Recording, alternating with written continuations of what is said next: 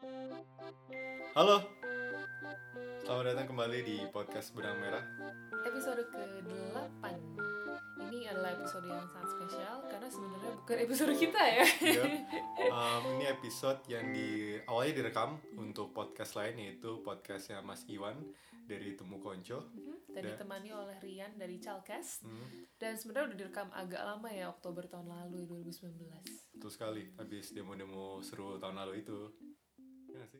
Enggak.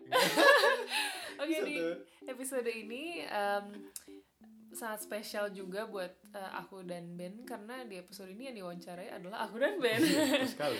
Iya jadi di episode ini kita ngebahas tentang Pedagogi kritis, uh, pendidikan yang memerdekakan. Hmm, apa sih artinya pedagogi kritis dan kenapa sih kita pengen jadi pegiat pendidikan di masa-masa seperti ini yang Hmm. nggak ada cuannya?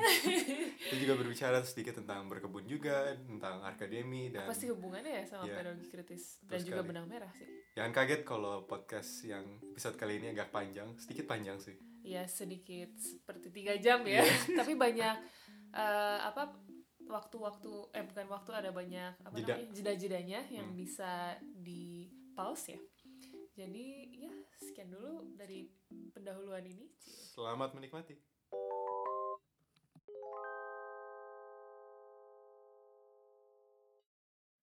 Halo bertemu kembali di Temu Kaca Podcast Obrolan saat bertemu kawan Kali ini sebelum narsumnya saya memperkenalkan eh, teman saya yang juga jadi co-host Asik. Asik Mas, Iya, Mas Rian dari Podcast. mau moconnya apa sih? Podcast Celkes, mau Celkes? Celkes, Celkes, Celkes. Halo Itu, cuy. itu podcast yang bicara tentang Tentang dunia geologi, energi, pertambangan, Oh, tapi dikaitkan dengan ilmu sosial dan fenomena sekitar. Gitu. Ya, agak berat sih, agak berat. Canggih juga. Iya. Tapi keren keren serius dia dia sempat ngomongin tentang apa yang seksi killer itu pernah diomongin Iya. terus ada beberapa gempa bumi apa dia eh, teman-teman Celkes ini sama Mas siapa yang udah tajir jadi petambang itu Oh, si ini apa namanya? Nah itulah pokoknya banyak soalnya. Mas tambah apa dulu Mas sama batubara juga ada kan itu soalnya. bisa didengerin di Celkes podcast Lu bisa dengerin di Spotify, Instagramnya Chalkes dan websitenya di chalkes.wixsite.com slash podcast. Oke, promosi dikit lah Nah, mas. apa? Mari, mari. Di sini santai. Konco.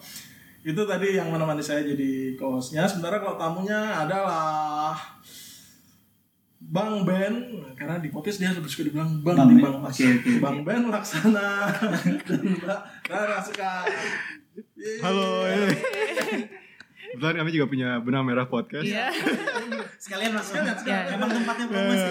silakan didengarkan. Iya, silakan didengarkan di mana pun itu benang merah podcast. Ada Benang Merah Podcast itu eh, menarik sih kalau kalian bener-bener dengerin ada cerita tentang eh, gimana sawit dengan RSPO-nya, terus tentang eh, pendi- ada yang pendidikan atau apa itu? Belum ada Belum sih justru pendidikan karena kita belum menemukan narasumber yang Oh gitu. yang Ya. sesuai yang sesuai keinginan kita. keinginan. Kita. Tapi iya sih. Tapi banyak ada yang ada dua eh, tentang eh, dua episode tentang lingkungan, satu eh, sampah, satu kan isu Oh yang sampah maksudku yang sampah itu. Oh, yang Oh, sampah. sama. Iya, Iya. iya. Tapi yang lain satu tentang buruh, satu tentang jadi orang Cina di Indonesia. Betul. Ya cukup related kita mas. Topiknya. Topik. Ada irisannya. Ada ada irisan kayaknya nih. Terus karena di berbagai tempat udah diperkenalkan Bang Ben Laksana dan Mbak Rara Sekar siapa, M- mungkin beliau beliau sendiri yang lebih baik, lebih berhak memperkenalkan ya mengaku salah. Dia nanti sebagai apa? Enggak Mas aku di sini sebagai ini. Enggak, Bang Ben Laksana di sini sebagai Itu paling susah tau pertanyaannya jujurnya kalau ditanya-tanya kayak gitu. saya juga jadi Kayak- bingung ngalamin sering kenalin. Saya apa ya? Oke, em, pastinya saya dosen paruh waktu em, ngajar di universitas di jurusan hubungan internasional. Em, cuma itu benar-benar paruh waktu. Sisanya ngerjain banyak hal sih dari kerja untuk isu pembangunan lah. em, akhir-akhir ini lagi isu lingkungan em, berhubungan dengan tanah kemarin habis ada pameran tentang itu juga. Em, terusnya di bergerak di bidang pendidikan juga, tapi em, yang non formal juga pastinya uh, lewat menggunakan medium fotografi ntar itu juga bisa bisa ekspor itu lebih dalam lagi dan sedikit berkebun di rumah sedikit main anjing sedikit apa ya masak sedikit ya dan semuanya sih Iya, gitu sih kalau Rara Kalau Mbak Rara? Eh, apa ya? Ya mungkin kalau eh, apa nih orang mungkin lebih kenal aku sebagai musisi kali ya. Tapi kalau musik justru sekarang lagi lagi eh, mati suri, lagi nggak aktif sebenarnya nggak terlalu aktif. Lebih aktifnya sih sebenarnya sebe- kalau pekerjaan utamaku hari ini sebenarnya peneliti ya, peneliti. Tapi eh, bidangnya memang ya em, kalau latar belakangku sebenarnya antropologi tapi penelitian yang dilakuin nggak selalu ya nggak mesti soalnya ya gimana cuannya aja ya itu pekerjaan aku itu Iya gitu sih. Tapi uh, di luar itu ya mengerjakan project-project lain aja sih. Misalnya uh, sama akademi kita kan kolektif fotografi. Jadi um, kemarin bikin series apa workshop peni- uh, workshop fotografi di beberapa kota gitu kan. Terus hasil akhirnya dipamerkan. Jadi membantu mengkuratori itu bersama-sama secara kolektif. Jadi bergerak di bidang itu ya berkebun standar lah ya. Kita Iya, berkebun. sih. main sama Fuko di rumah masak dan eh, sekarang ini kan itu dikasih nama Fuku. iya Anak-anak filsafat tahu sih kalau anak. Aduh, nama Jepang. Wah. iya, sama ya sekarang kita lagi di Kaliurang. Ke- Kebetulan aku lagi berpameran di sini gitu. Jadi sebenarnya em, di antara seniman-seniman lain, aku yang paling gak seniman karena karyaku karya penelitian sebenarnya Oh, gitu. gitu. Mm-mm. hmm, Seniman peneliti seniman. seru juga sih tapi bukannya seniman harus jadi peneliti juga ya seharusnya Iya iya, cuman mungkin aku nggak punya identitas seniman itu tidak melekat padaku. Si- Setidaknya sampai hari ini belum terasa ya. Iya itu sih kita lagi berusaha sebisa mungkin nggak pengen ngapa-ngapain sih sebenarnya iya tapi susah ya ternyata. juga ya ternyata. Tuh, mungkin. Jadi teman-teman eh, MLM timbang kalian ikut MLM menjadi peneliti jadi bisa me- merasakan kebebasan finansial seperti mereka berdua. Iya dalam artian Tidak punya, tidak punya uang. Bebas. Bebas. Terbebas dari kebutuhan duniawi karena terpaksa ya. Oke, pertanyaan pertama, gimana kabinet baru?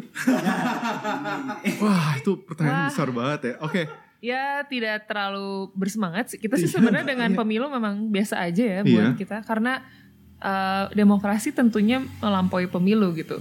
Iya. Jadi buat aku dan Ben tidak terlalu yang apa ya merayakan demokrasi hanya dengan eh, turut serta dalam pemilu yang cuma berapa tahun sekali gitu. Iya, kayaknya kayak setelah beberapa tahun kita akhirnya belajar dan menyadari bahwa untuk mereduksi demokrasi menjadi hanya sekedar berapa 4-5 tahunan sekali ini dan jadi hanya sekedar untuk pemilihan itu akhirnya mengerdilkan deh makna demokrasi itu sendiri dan untuk kita setiap tahun berpesta demokrasi kayaknya kayaknya dalam kehidupan seharian kita justru kita harus belajar berdemokrasi dan itu yang nggak pernah sayang sekali nggak pernah kita bahas lebih dalam lagi gitu apa yang kita maksud menjadi orang yang um, Demokratis. yang demokratis gitu dalam keseharian kita gitu. Hmm, ya belum lagi sistemnya juga hanya membolehkan orang-orang yang memiliki modal untuk tembus lah bisa dibilang. Jadinya kan jadi kurang kurang apa namanya eh, meritokratik kali ya bisa dibilang.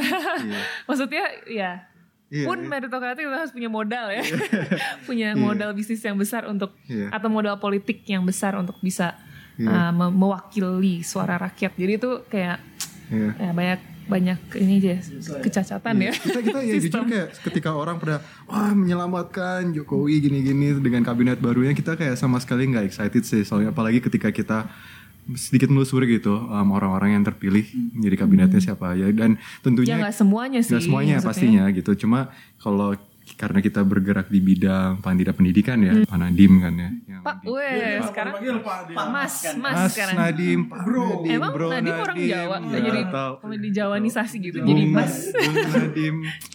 Eh, Nadim, Bro. bro, bro Nadim, gitu, Bro gitu. Nadim. Go Nadim. Tahu.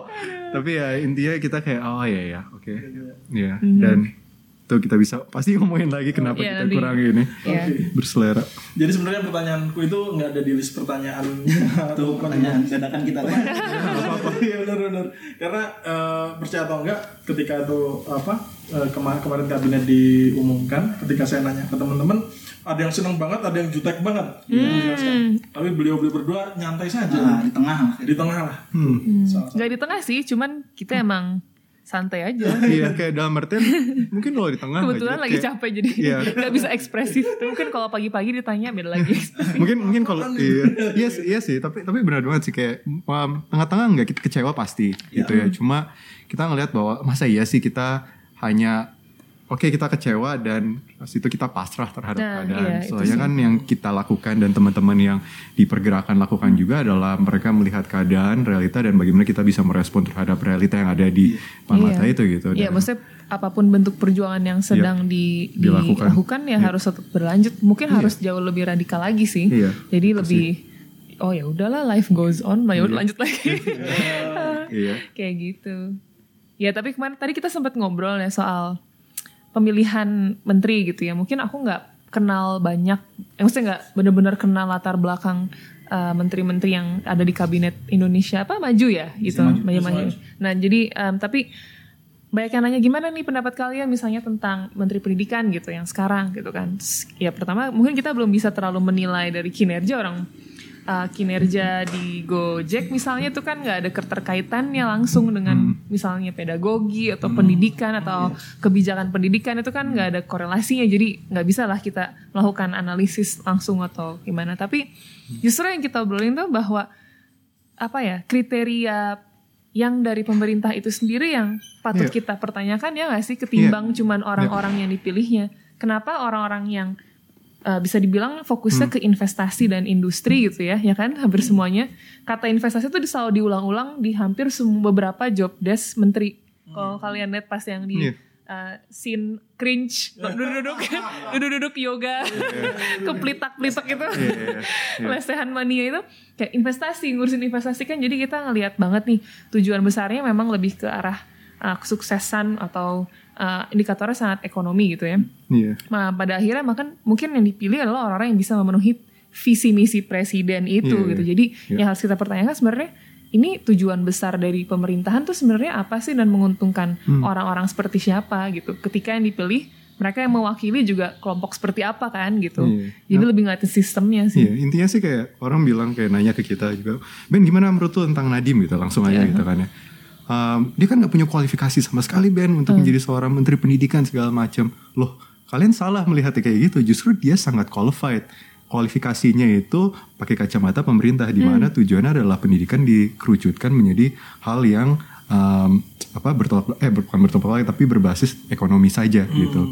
Justru karena kualifikasinya dia gitu, Iya, Nadim mungkin dia sangat masuk. qualified. Dan selain itu dia juga pilihan yang populis ya. Iya. Maksudnya menggait uh, apa gairah baru gitu kan. Orang-orang kayak wah orang baru dan bukan dari politik Betul. praktis yang kita kenal gitu dan Iya. wajah Gojek juga, wajah startup. Justru yang yang harus kita tanyakan yang benar tadi kata Rara, kenapa sih sekarang pemerintah mengerucutkan semuanya termasuk pendidikan kita hanya jadi sekedar ekonomi saja gitu. Apakah bisa Hmm. Iya, tujuan kita pendidikan. dan itu kan kayak kayak, kayak retorika yang udah bergulir ya setelah ber- bertahun-tahun gitu dan Hmm. kayak orang selalu pakai jargon memanusiakan manusia Ki Hajar Dewantara dan itu kita tahu semua omong kosong ketika memanusiakan manusia itu adalah manusia yang ekonomi homo economicus gitu kan ya. Hmm. dan kita nggak pernah membahas melampaui gitu kayak dan dan mana gitu kayak pe- perbincangan perdebatan tentang apa yang dimaksud di orang Indonesia di abad 21 yang melampaui revolusi industri 4.0 ini itu nggak dan, dan ada kesan bahwa kalau menteri pendidikannya seperti itu si anak didik ini dicetak untuk jadi pekerja. Ada Iya. seperti itu nggak sih? Lah soalnya kan Iya. bu- bukan cuman kesan tapi kan itu statement dari Setnek juga waktu di Twitter kan. Yang cukup membuat orang-orang jadi agak kaget oh jadi tujuan pendidikan cuman link and match Nah. dengan industri kan. Itu kan satu persepsi tentang perspektif tentang pendidikan yang sangat sangat eh, apa ya mem- terbatas maksudnya membatasi kita gitu. Ya yang jelas kalau aku sama Ben sih kita sangat berseberangan ya dengan pola dengan Iya. perspektif seperti itu karena ya hidup jelas bukan cuma soal Iya. pemenuhan ekonomi dan ini juga memenuhi kebutuhan ekonomi siapa gitu Iya. belum tentu kita yang diuntungin mungkin Iya. mereka yang memiliki Iya. modal Iya, gitu benar. yang diuntungkan oleh kita yang akan bekerja untuk mereka gitu kan Ya benar banget kayak yang lanjutin dari kata Rara barusan ini kayak kita harus membentuk manusia Indonesia yang bisa menghadapi dunia ekonomi di masa depan dan mungkin saat ini gitu. Kayak terusnya ini menarik banget. Kayak masa kita nggak punya kuasa terhadap ekonomi sih? Gitu kayak seakan-akan ekonomi sekali lagi yang retorika invisible hand itu dan kita sama sekali tidak punya kuasa terhadap apa yang terjadi di sistem perekonomian kita. Terusnya kita harus pasrah begitu saja. Dan akhirnya kita yang harus berubah untuk memenuhi kebutuhan ekonomi bukan ekonomi yang berubah agar bisa memenuhi kebutuhan kita sendiri. Itu yang kayak oh ternyata emang tujuan kita balik lagi adalah untuk memenuhi kebutuhan ekonomi, pekerja dan lain sebagainya gitu. Bukan untuk mempertanyakan kembali bagaimana kita bisa membuat sistem perekonomian mungkin yang bisa memenuhi kita. Kita yang sekali lagi harus tunduk, harus pasrah, harus uh, harus apa ya? Ya, iya, mengalah. mengalah intinya sih. Itu Dan- sih. Dan dari yang tadi juga ini loh bang. Jadi mengerucut- mengerucutkan pendidikan itu sendiri kan. Oh iya pasti Iya, ya, pasti pastinya. ya, pasti ya, pasti ya itu. Dan dan bukan cuman sekolahan, jadi universitas juga Iya. Iya. seakan-akan bu bicaranya kita tuh selesai cepet-cepetan kerja. Kerja, Emang eh. emang emang finansial duit butuh, cuman kok jadi dangkal sekali Iya. pendidikan. Betul, betul. Itu kadang Iya. juga Kayak harus diperjelas di sini ditekankan bahwa kita nggak bilang bahwa Uang nggak perlu. uang itu Iya, iya, uang itu perlu, perlu. tapi sekali lagi apakah benar kehidupan kita sebagai manusia ya Iya. kita bukan ngomongin warga negara Indonesia enggak sebagai manusia yang hadir di dunia ini apakah cukup dikerucutkan menjadi homo economicus itu saja Hmm. ya manusia yang menghasilkan dan mencari uang saja di dunia Hmm. ini apakah kita bisa menjadi seorang manusia yang melampaui itu dan di mana kita menggunakan pendapatan kita untuk meraih sesuatu yang lebih dari uang saja So- soalnya seakan-akan Hmm. kita sekarang lagi dibentuk agar tujuan akhir hidup kita tuh hanya kapital, Pem- Modal. pengambilan modal kapital saja dan itu finalitas hidup kita gitu kan ya. Iya, dan itu sebenarnya memunculkan juga antitesis eh, yang sangat apa ya kita lihat lah sehari-hari gitu. Maksudnya orang-orang kan mengalami kekosongan ya. Maksudnya kalau kita cuman kerja hanya untuk uang, ternyata kan kita nggak menemukan apa yang kita cari gitu secara batiniah ternyata di dalam proses itu. Pasti kita pernah lah melalui rutinitas yang apa yang kerja kantoran gitu ya. Terus mungkin kita nggak terlalu suka lagi dengan si pekerjaannya gitu kan. Rutin- rutinitas itu kan membuat kita banyak bertanya soal sebenarnya yang kita cari di hidup ini tuh apa sih gitu. Dan biasanya nanti dengan kekosongan ini kita akan mencoba mencari arti di luar itu semua. Eh, bahkan di luar dari sesuatu yang dekat dengan kita kayak keluarga atau apa. Ya muncullah misalnya em, apa ya orang-orang beralih ke agama misalnya untuk menemukan makna atau menemukan makna baru gitu yang bisa memberi dia landasan dalam kehidupan karena kehidupan yang kerja ini yang berkaitan dengan kerja ini sangat-sangat bisa dibilang kapitalistik ya di mana Iya. kita hanya tujuan hidupnya lagi-lagi untuk kepentingan mendapatkan modal yang sebenarnya nggak besar-besar banget juga apalagi buat kas menengah ke bawah Iya, gitu kan iya, benar jadi banget. kayak uh, aku rasa ini sudah sangat terlihat bagaimana sebenarnya uh, apa ya pola kerja dunia ini memang sangat mementingkan industri dan ekonomi gitu. Hmm. dan sayangnya maksudnya perbincangan seperti ini tuh kayak sangat pinggiran gitu loh. Ya nggak sih? Maksudnya Iya. aku rasa banyak kita yang mengeluh dan teman-temanku banyak sekali yang mengeluh gitu kerja. Ah, ya makanya kita mencoba keluar dari situ Hmm. tapi ya konsekuensinya memang nggak bisa kayak kayak banget gitu kan tapi ya semoga kayak dalam pikiran nggak tahu sih itu juga nggak banget sih nggak juga Saya kadang ada di level itu. Iya kan? Ngapain sih ya? iya ngapain sih gitu kan tapi tapi ya dengan keluh kesah teman-teman di sekitar aja itu udah wah gila ya cara kerjanya seperti ini dan ini uh, mau dia kerja konvensional dalam artian kantoran maupun yang bentuknya lebih apa tuh lebih uh, fluid misalnya kerja-kerja uh, startup gitu kurasa tetap ketika tujuan besarnya nggak semua startup ya cuma kok tujuan besarnya itu lagi-lagi modal yang lebih yang meningkat meningkat itu ya apa ya ruang untuk kita kembali memanusiakan diri kita tuh juga di sangat sempit gitu. Hmm. Itu sih. Gitu. Nah itu tadi pertanyaan sebenarnya pemicu. Pemicu, ya. kan Cuman sebentar gitu kan. Wah ternyata.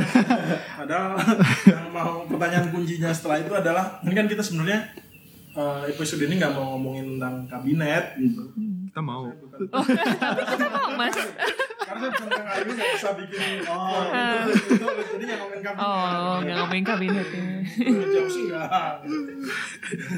Eh, Lumayan dead joke ya. Tadi dead joke tuh mas. Ya.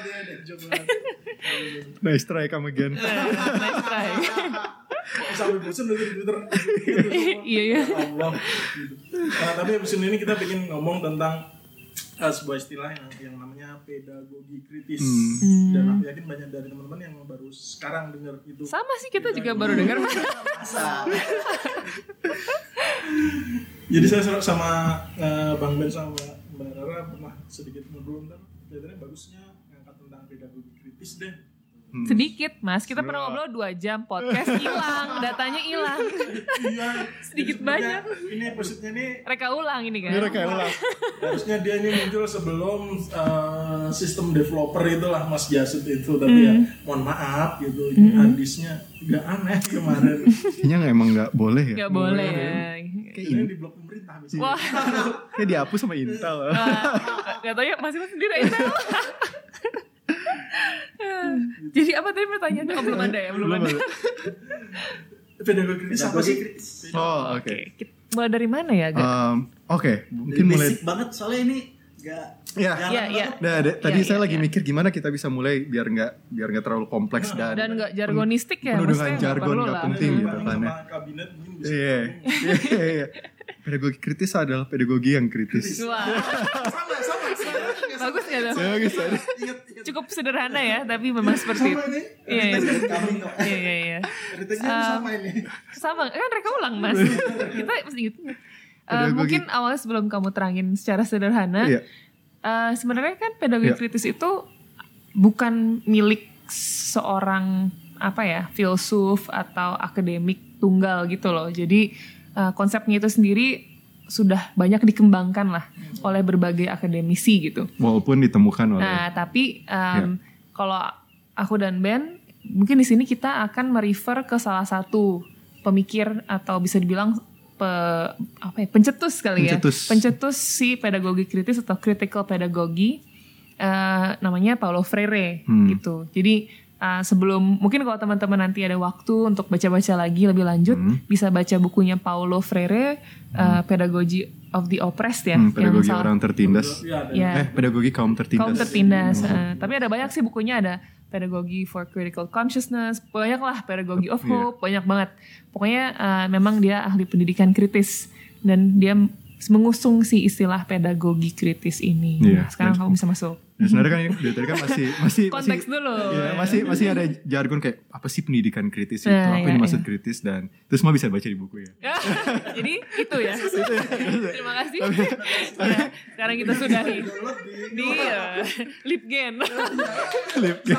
Anak-anak Tapi ada versi bahasa Indonesia ya lah yang ada, ada, terakhir. ada, ada, ada, Ah, ada. Ada di Gramedia kemarin, tapi Iya. belum baca ya Kita belum baca yang, translasi terakhir ini kayaknya itu cukup baik sih. lebih bagus ya, Ya. terjemahan yang Iya. lebih bagus yang Lihat Iya. lihat dari covernya lo. Oh, Judge a book by its cover ya. covernya nggak meyakinkan Iya, bener Iya kan? Nah, ambil ya Iya. bener bener. Iya, iya, iya. Tapi Males sedikit juga. juga. Ya udah jangan beli, pinjem. Oh iya benar. Tapi intinya kalau pedagogi kritis yang balik lagi tadi kata Freire, sebenarnya itu ada filsafat pendidikan dan gerakan sosial sekali lagi dimulai oleh Freire yang menggabungkan teori-teori kritis tentang dunia, melihat Critical dunia, theory ya, critical teori tentang dunia dengan isu-isu pendidikan. Nah, um, saya akan lanjutkan biar biar Runut? oh, runut. Um, jadi um, orang-orang yang memegang teguh si pedagogi kritis ini melihat bahwa pengetahuan dan pendidikan tidaklah netral gitu. Bahwa kan sering kali kan kita lihat bahwa oh ya ya kita belajar sesuatu karena ya bagus untuk dunia gitu atau bagus untuk saya, bagus untuk um, Indonesia gitu. Tapi dengan kita punya pemahaman itu sebenarnya kita menunjukkan ketidaknetralan si pengetahuan yang diusung itu.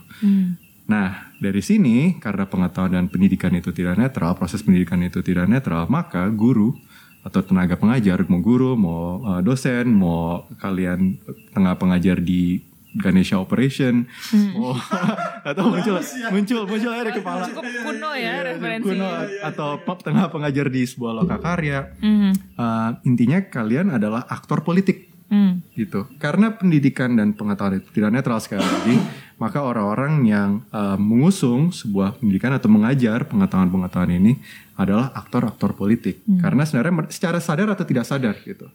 Dan sering kali guru atau tenaga pengajar atau dosen bahkan ketika mereka mengajar sesuatu, mereka tidak sadar kalau mereka sebenarnya telah um, merangkul suatu uh, sudut pandang politik tertentu. Dan kebanyakan kalau dalam konteks Indonesia, sudut pandang politik yaitu yang membela Indonesia pastinya gitu. Contohnya paling gampang kalau misalnya kita ngajar kewarganegaraan gitu ya jelas lah itu kan tentang keluarga negara Indonesia segala macam. Tapi yang mungkin yang tidak jelas adalah kalau misalnya kita ngomongin tentang sejarah Indonesia gitu kan ya. Kayak kalau misalnya kita lihat um, apa hal-hal yang diajarkan dalam sejarah kita, kita harus bertanya juga kenapa hanya ini yang diajarkan gitu. Kenapa tidak sudut pandang lain diajarkan? Bisa kita bisa di sini bisa masuk tentang misalnya uh, kenapa misalnya gerakan 30 September itu hanya di dari kacamata negara saja gitu. Apakah ada kacamata-kacamata lain gitu, pemahaman-pemahaman lain yang terjadi ketika hari itu uh, ah, ketika G30S itu terjadi gitu kan ya. Nah, dengan itu karena pendidikan dan pengetahuan tidak netral dan um, tenaga pengajar adalah aktor-aktor politis ini, aktor politik ini, um, maka tujuan dari pedagogi kritis itu sebenarnya adalah untuk emansipasi atau ya emansipasi apa ya? Memerdekakan. Memerdekakan seseorang dari penindasan. Hmm. Karena mereka melihat bahwa pengetahuan kan tidak netral gitu kan ya. Karena pengetahuan tidak netral berarti ada sesuatu pengetahuan lain yang tidak diajarkan. Bisa jadi juga pengetahuan yang didorong ini bisa jadi malah menindas orang yang menerima pengetahuan itu. Maka tujuan dari pedagogi kritis adalah membebaskan manusia dari penjara pengetahuan ini dan bahkan penjara kehidupan kesehari-hariannya mereka. Maka tujuan sekali lagi tujuan dari pedagogi kritis adalah untuk membebaskan manusia itu sendiri. Caranya gimana? Adalah dengan mengajarkan um, namanya critical consciousness atau kesadaran kritis Atau nalar itu sendiri kritis. atau nalar kritis. Nah itu kayaknya untuk lebih dalam jujur aja karena ini Freire lumayan apa ya um, kompleks Filosofis sih. filosofis menjelaskannya dan bahkan bukan filosofis dalam artian pakai kata-kata tinggi ya tapi sangat reflektif Ya. memaksa kita untuk melihat kenapa kita belajar apa yang kita pelajari gitu. Kena- kenapa kita punya pengetahuan tentang dunia seperti ini gitu. Dia meminta kita untuk menelusuri kembali pengetahuan-pengetahuan yang kita miliki tentang dunia sosial di sekitar kita ini gitu. Termasuk tentang relasi kita dengan negara, menjadi seorang warga negara yang baik. Kenapa definisi warga negara yang baik yang baik adalah seperti ini gitu.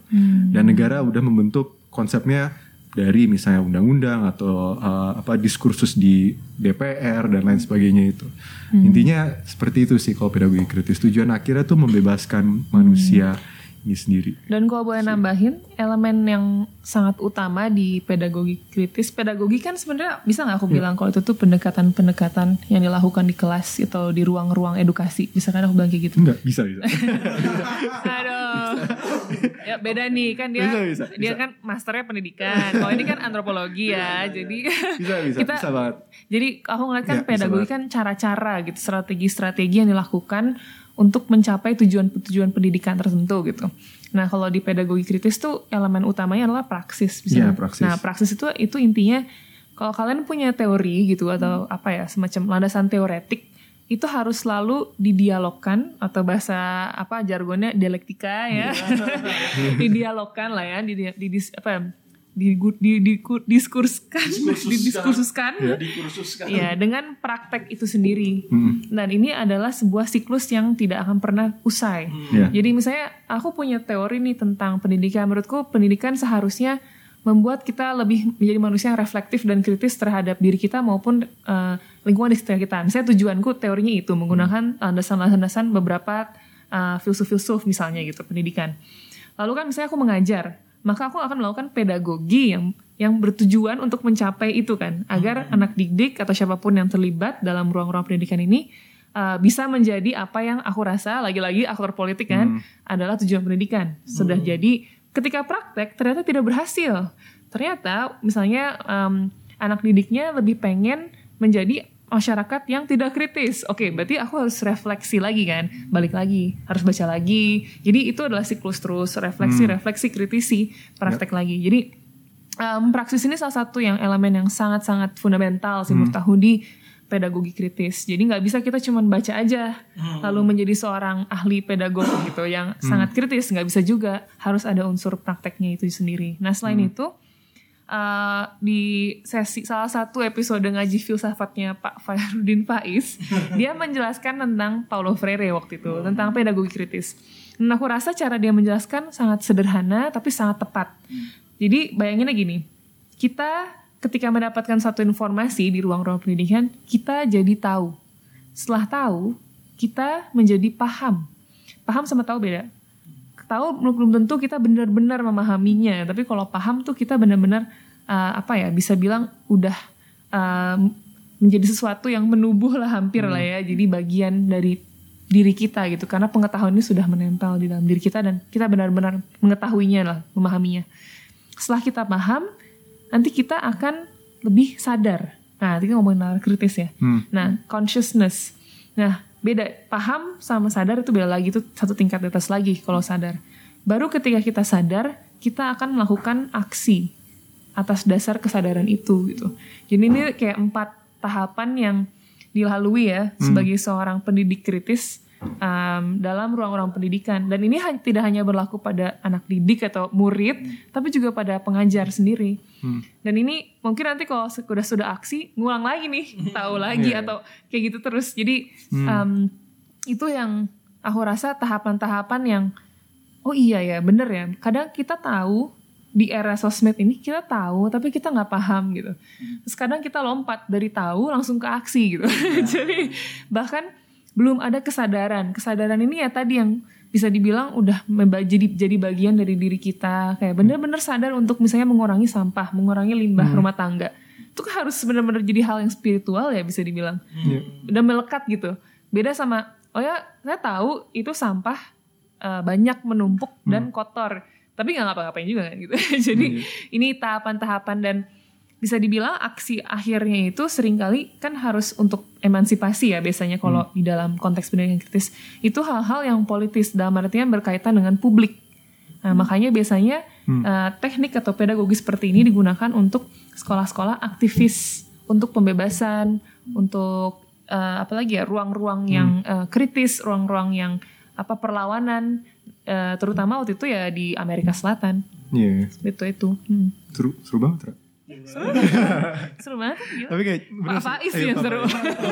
Sedikit, sedikit nambahin contoh lagi kayak misalnya sering kali kita ngomongin tentang demokrasi gitu. Indonesia negara yang demokratis dan kita harus menjunjung tinggi nilai-nilai demokratis dan um, dan lain sebagainya gitu. Tapi menariknya ketika kita ngomongin kons- secara konseptual konsep negara yang demokratis dalam keseharian kita kita sangat menindas gitu. Ba- bahkan kadang-kadang misalnya kayak gini um, ada orang mungkin yang ngomongin tentang demokrasi di luar sana bahwa negara harus demokratis tapi di dalam konteks keluarganya dia sangat otoriter gitu. Dalam artian dia sangat patriarkis bahwa saya sebagai laki-laki sebagai kepala keluarga yang harus memegang ha- harus apa melakukan uh, pilihan atas keluarga ini gitu. Kayak saya nggak harus membicarakan dengan istri saya anak saya atau segala macam. Itu kan intinya kan sangat kontradiktif ya.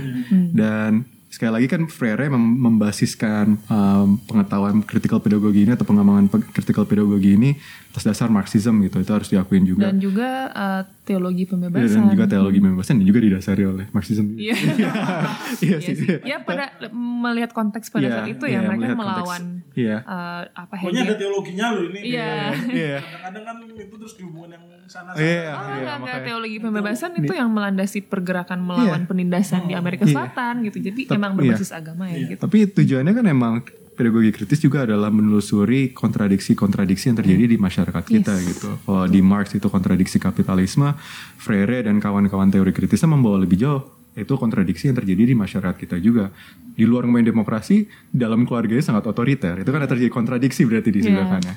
Dan itu yang sekali lagi kita sebagai uh, pendidik kritis atau pendidik uh, atau apa ya avokat pedagogi kritis gitu ya, avokat. Loh, ini teologi baru. teologi baru gitu Aliran. ya ha- ha- itu diperlukan si refleksi itu gitu. Kita sering kali bahwa oh ya kita punya ide ini punya pengetahuan ini kita lempar keluar segala macam. Tapi kita lupa bahwa kita pun harus terus berkembang harus terus menyadari bahwa kita pun dipenuhi oleh kontradiksi itu gitu. Iya. dan kita sebagai manusia tidak pernah berhenti tidak pernah selesai untuk mengurai kembali kontradiksi-kontradiksi itu. Itulah. Kita mungkin nggak akan pernah sempurna paling tidak tapi bisa berusaha menuju kesempurnaan. Iya. nah. Sesuai dengan ngaji filsafat sesuai kayak gitu filsafat. dan kayaknya ini bang mbak juga apa eh, sering kali dalam pendidikan sendiri itu ada patriarkinya. Artinya guru lebih di atas daripada muridnya. Oh ya artinya eh, Iya. apa namanya apakah pembebasannya pembebasannya itu membebaskan muridnya agar setara artinya bisa saling bertukar bukan di apa namanya didikte gitu heeh. kebebasannya apa kayak gitu mas Mungkin aku bisa bilang istilahnya lebih hierarkis Mas, Bang, ya. sama aja. ya bas, bas, ba dan mas, bas. Kita sudah menyatu kan dalam pernikahan. Dibahas. Jadi kalau apa? Iya sangat hierarkis ya, sangat em, ada jarak antara yang pemilik pengetahuan dan yang akan diberi pengetahuan ya kan. Itu sebenarnya eh, itu juga dibahas sih di pendidikan kritis atau pedagogi kritis. Jadi eh, istilahnya tuh ini semacam banking education. Jadi seperti bank mengisi kita mengisi jadi Celengan, celengan. celengan. Mm, jadi Celengan babi gitu tadi. Jangan babi ya kan? atau ayam ayam.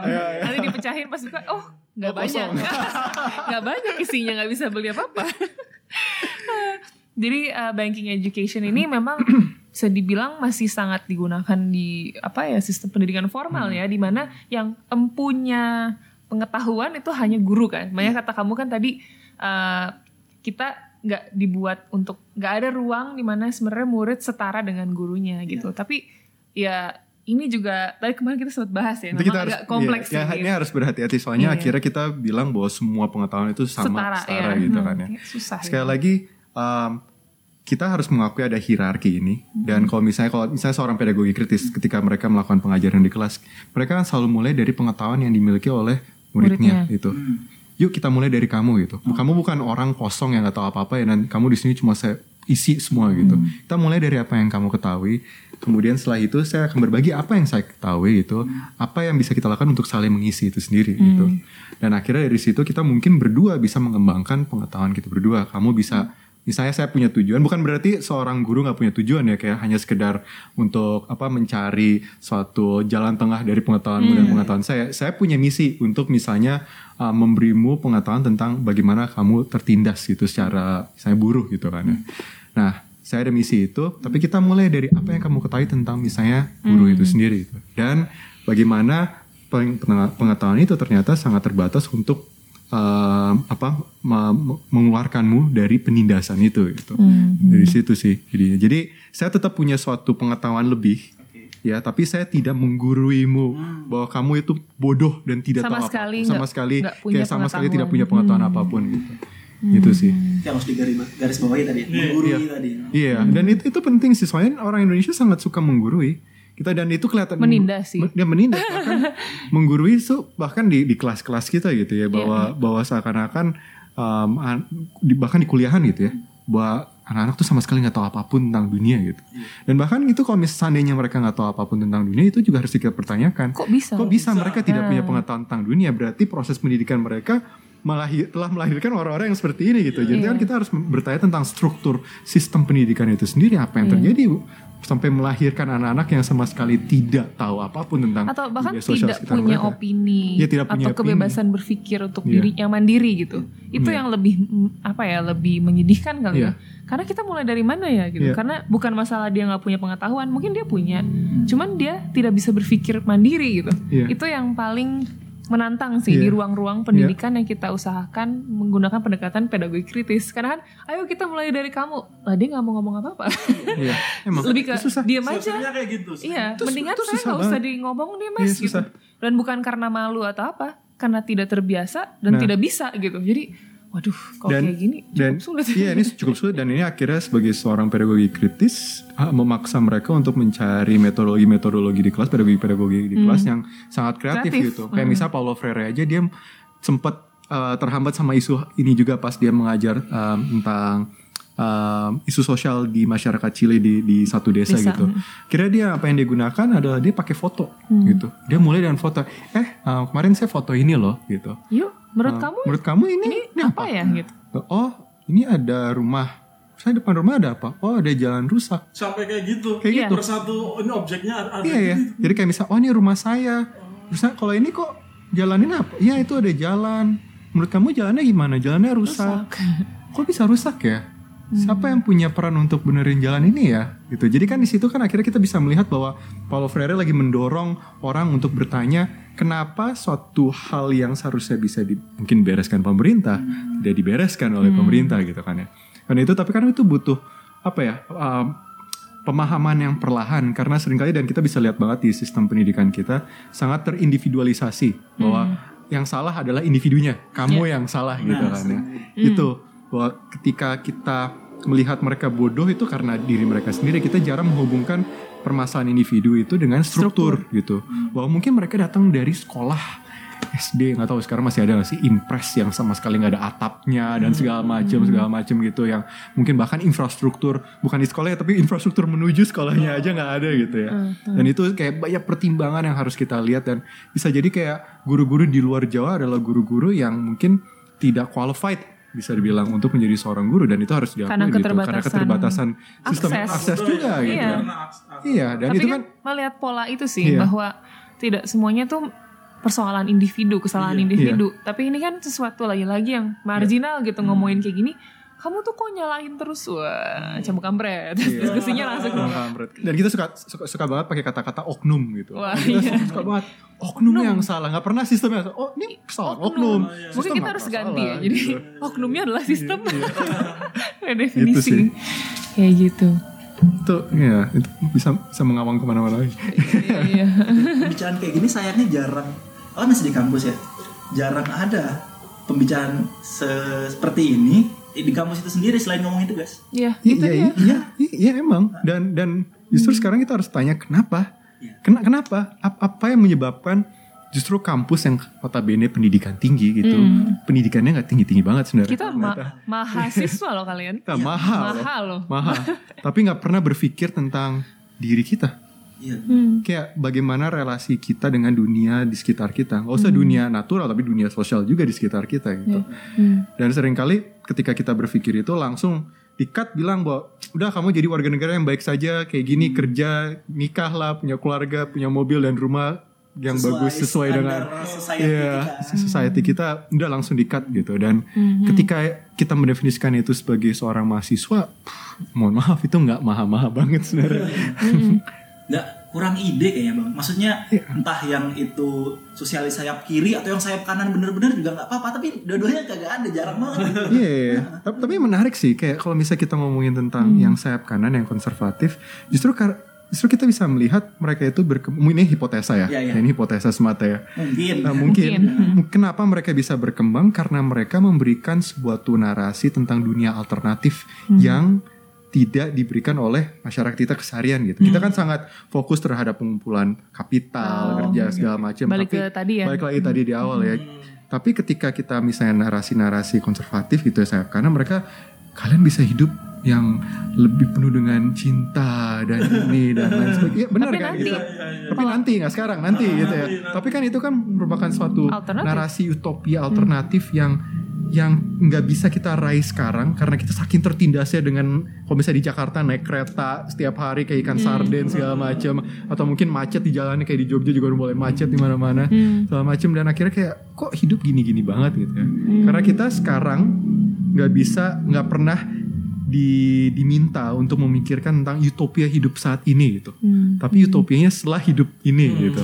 Sedangkan hidup ini kenapa kita nggak bisa hidup enak sih Kena, kena, apa yang menghambat kita kan itu pertanyaan besar ya. Apa yang menghambat kita untuk hidup enak di dunia ini? Atau lebih gitu. baik. Atau lebih baik gitu.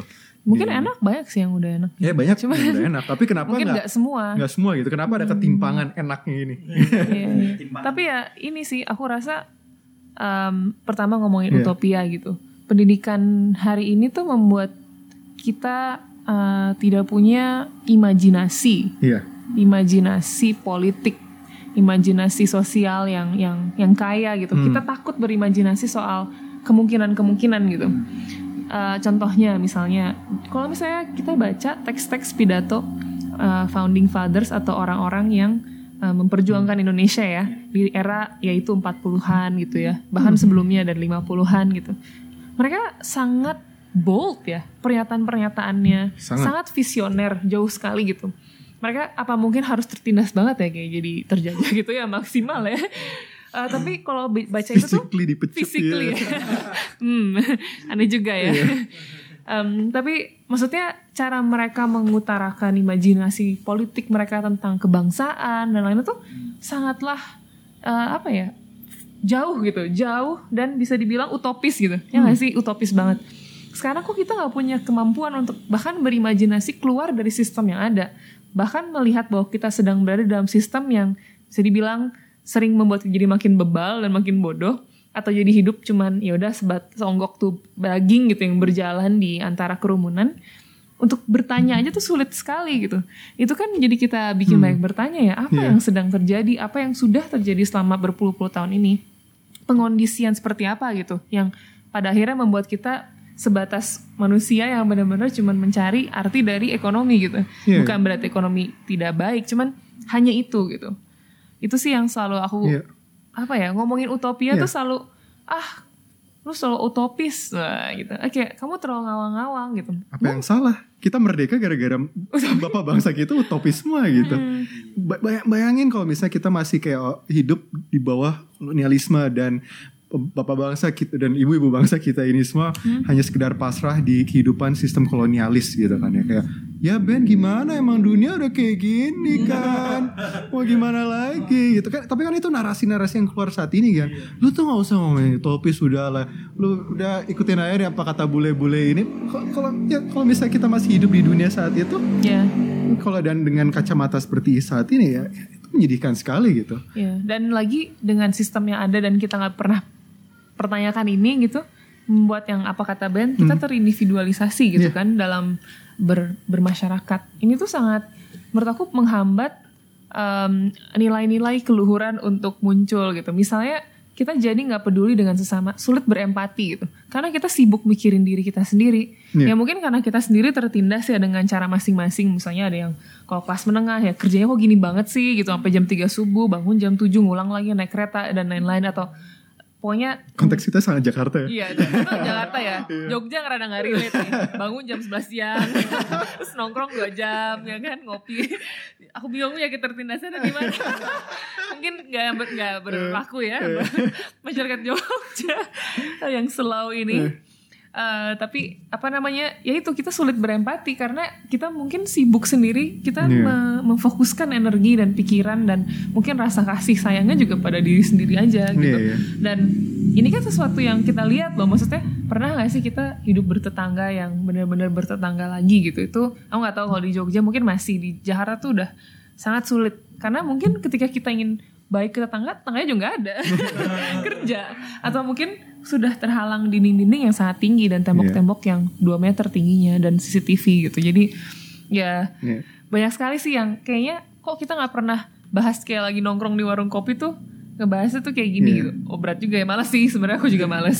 serius malah eh, kenapa ya justru obrolan-obrolan di warung kopi itu yang malah sering tereksekusi jadi sebuah kenyataan malah Iya, iya. ya so mancing yo mancing kan oh berarti kayak oh kita tantang sistem pendidikan hari ini yuk. siapa Bener ya mungkin bener-bener. banget mungkin banget mungkin banget eh kelihatannya kita menantang sistem lucu deh Wah, Iya, nanti lucu deh. turun turun ke Cute. jalan ya langsung ya. ya mungkin kejadian memanggil Iya, juga Kayaknya dari Burjo. dari burjo-burjo tuh diskusi-diskusi di burjo. Hmm. nah, apa pedo apa sorry? Pedofil. Pedofilia kritis. Pedagagi kritis ini apa jadi bisa jadi jawabannya dari ke apa ya?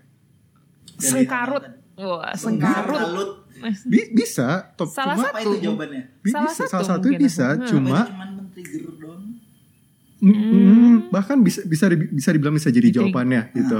Dan dan bisa juga men-trigger mencari jawaban-jawaban lainnya, Lainnya. gitu atau bahkan pertanyaan-pertanyaan lain ya Iya. gitu kan ya. Hmm. Tapi yang jadi pertanyaan lagi, kenapa negara mau? Kenapa negara harus mau merangkul pedagogi kritis, Kritis. ketika ketika mereka misalnya mengimplementasikan pedagogi kritis menghasilkan masyarakat yang lebih kritis, negara akhirnya dipertanyakan juga kan? Oh. Hmm, legitimasinya mungkin akan Legitimasinya? selalu dipertanyakan. Iya. Hmm. Eh, kok super semar masih nggak ada ya? Gitu. Contohnya gitu kan. ya. Con- contoh gitu kan ya. contoh aja, Kan kayak gitu gitu gitu. kan. Tapi kan tapi kan itu kayak contoh gitu. Tapi tapi kan sekali lagi kan saya kita paham banget kenapa negara tidak ingin masyarakatnya kritis gitu. Hmm. Karena akan membahayakan uh, eksistensi negara itu sendiri dalam bentuknya yang sekarang ya. Hmm. Dalam bentuknya yang sekarang. Tapi kalau misalnya emang kita pengen mengembangkan negara ini gitu dan bahkan dunia ini agar uh, dunia ini dan negara ini khususnya menjadi negara yang lebih demokratis di mana kita benar-benar direpresentasikan suara-suara kita semua bukan hanya sekedar pemilik modal, elit-elit politik, elit intelektual juga dan lain sebagainya. Kita semua ya mungkin negara harus mencari cara lain yang tentu mungkin pakai pedagogi kritis untuk mengedukasi masyarakatnya agar ya jadi lebih kritis sih. Itu dibutuhkan. dan ya tapi Terutama maksudnya ya. sekarang kan kita sudah tertimpa krisis-krisis global ya. Dalam Iya. artian kita nggak hidup di dalam eh, apa ya? Sek, kita nggak Bubble. bubble gitu, nggak di dalam nggak terseklusi gitu dari Iya. segala macam yang ada di dunia kan. Misalnya krisis iklim gitu kan. Indonesia kan tetap terdampak kan. Kekeringan akan terjadi dan sudah terjadi gitu. Cuman akan makin parah mungkin 10 tahun, 20 tahun ke depan. Nah, hal seperti ini kan membuat kita sebenarnya harus cukup kritis dengan keadaan yang sudah kritis juga. Jadi maksudnya kalau kita justru membuat masyarakat menjadi atau warga negara menjadi semakin bodoh, semakin bebal, tidak tahu apa-apa, ketika kita terdampak, nah siapa yang paling terkena? Siapa yang paling dirugikan? Adalah sebenarnya kadang orang-orang di kelas menengah ke bawah. Jadi bisa dibilang ketika pemerintah tidak mau warganya kritis, punya pengetahuan yang lebih soal apa yang terjadi di sekarang di dunia ini termasuk di Indonesia, sebenarnya negara klasis ingin membuang orang-orang yang miskin kesannya gitu. Yang dan tidak punya modal lagi atau tidak bisa bersaing di revolusi industri 4.0 atau 5.0 whatever itu gitu. Jadi aku justru mikir, waduh, ini kita lagi genting loh, lagi lagi nggak cuma nggak cuma ngomong krisis iklim lagi. Iya. Kita ngomongin banyak lah, maksudnya kemungkinan-kemungkinan stabilitas dan lain-lain gitu lagi-lagi kan kita harus punya cara, punya tools untuk bisa memahami kita di mana sih posisinya dan posisi yang lebih luhur, yang lebih baik, yang setidaknya harus kita perjuangkan tuh yang seperti apa. Ya mungkin ini yang ada di Gejayan Memanggil, juga ada di teman-teman reformasi hashtag reformasi di korupsi gitu. Maksudnya kita mulai berpikir melampaui sistem yang ada dan tetap masih minoritas sih meskipun di timeline kita kok rame banget ya tapi mungkin bubble juga gitu tetap itu nggak naik gitu di TV-TV segala macem naik nggak gitu Iya. langsung Itu ada di episode temukannya podcast kemarin. ah pas Nah, pas masuk banget kan. masuk bisa ya. bisa bisa Oke tadi segmen pertama pengenalan dikit apa itu pedagogi kritis dan tentang kabinet.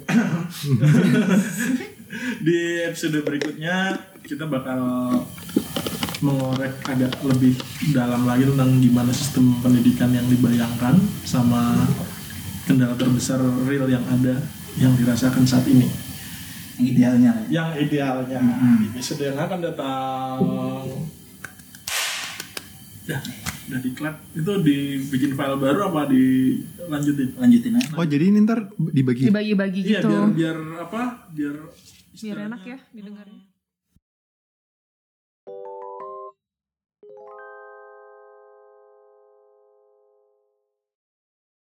Belum kembali, kembali di Temukannya Podcast masih bersama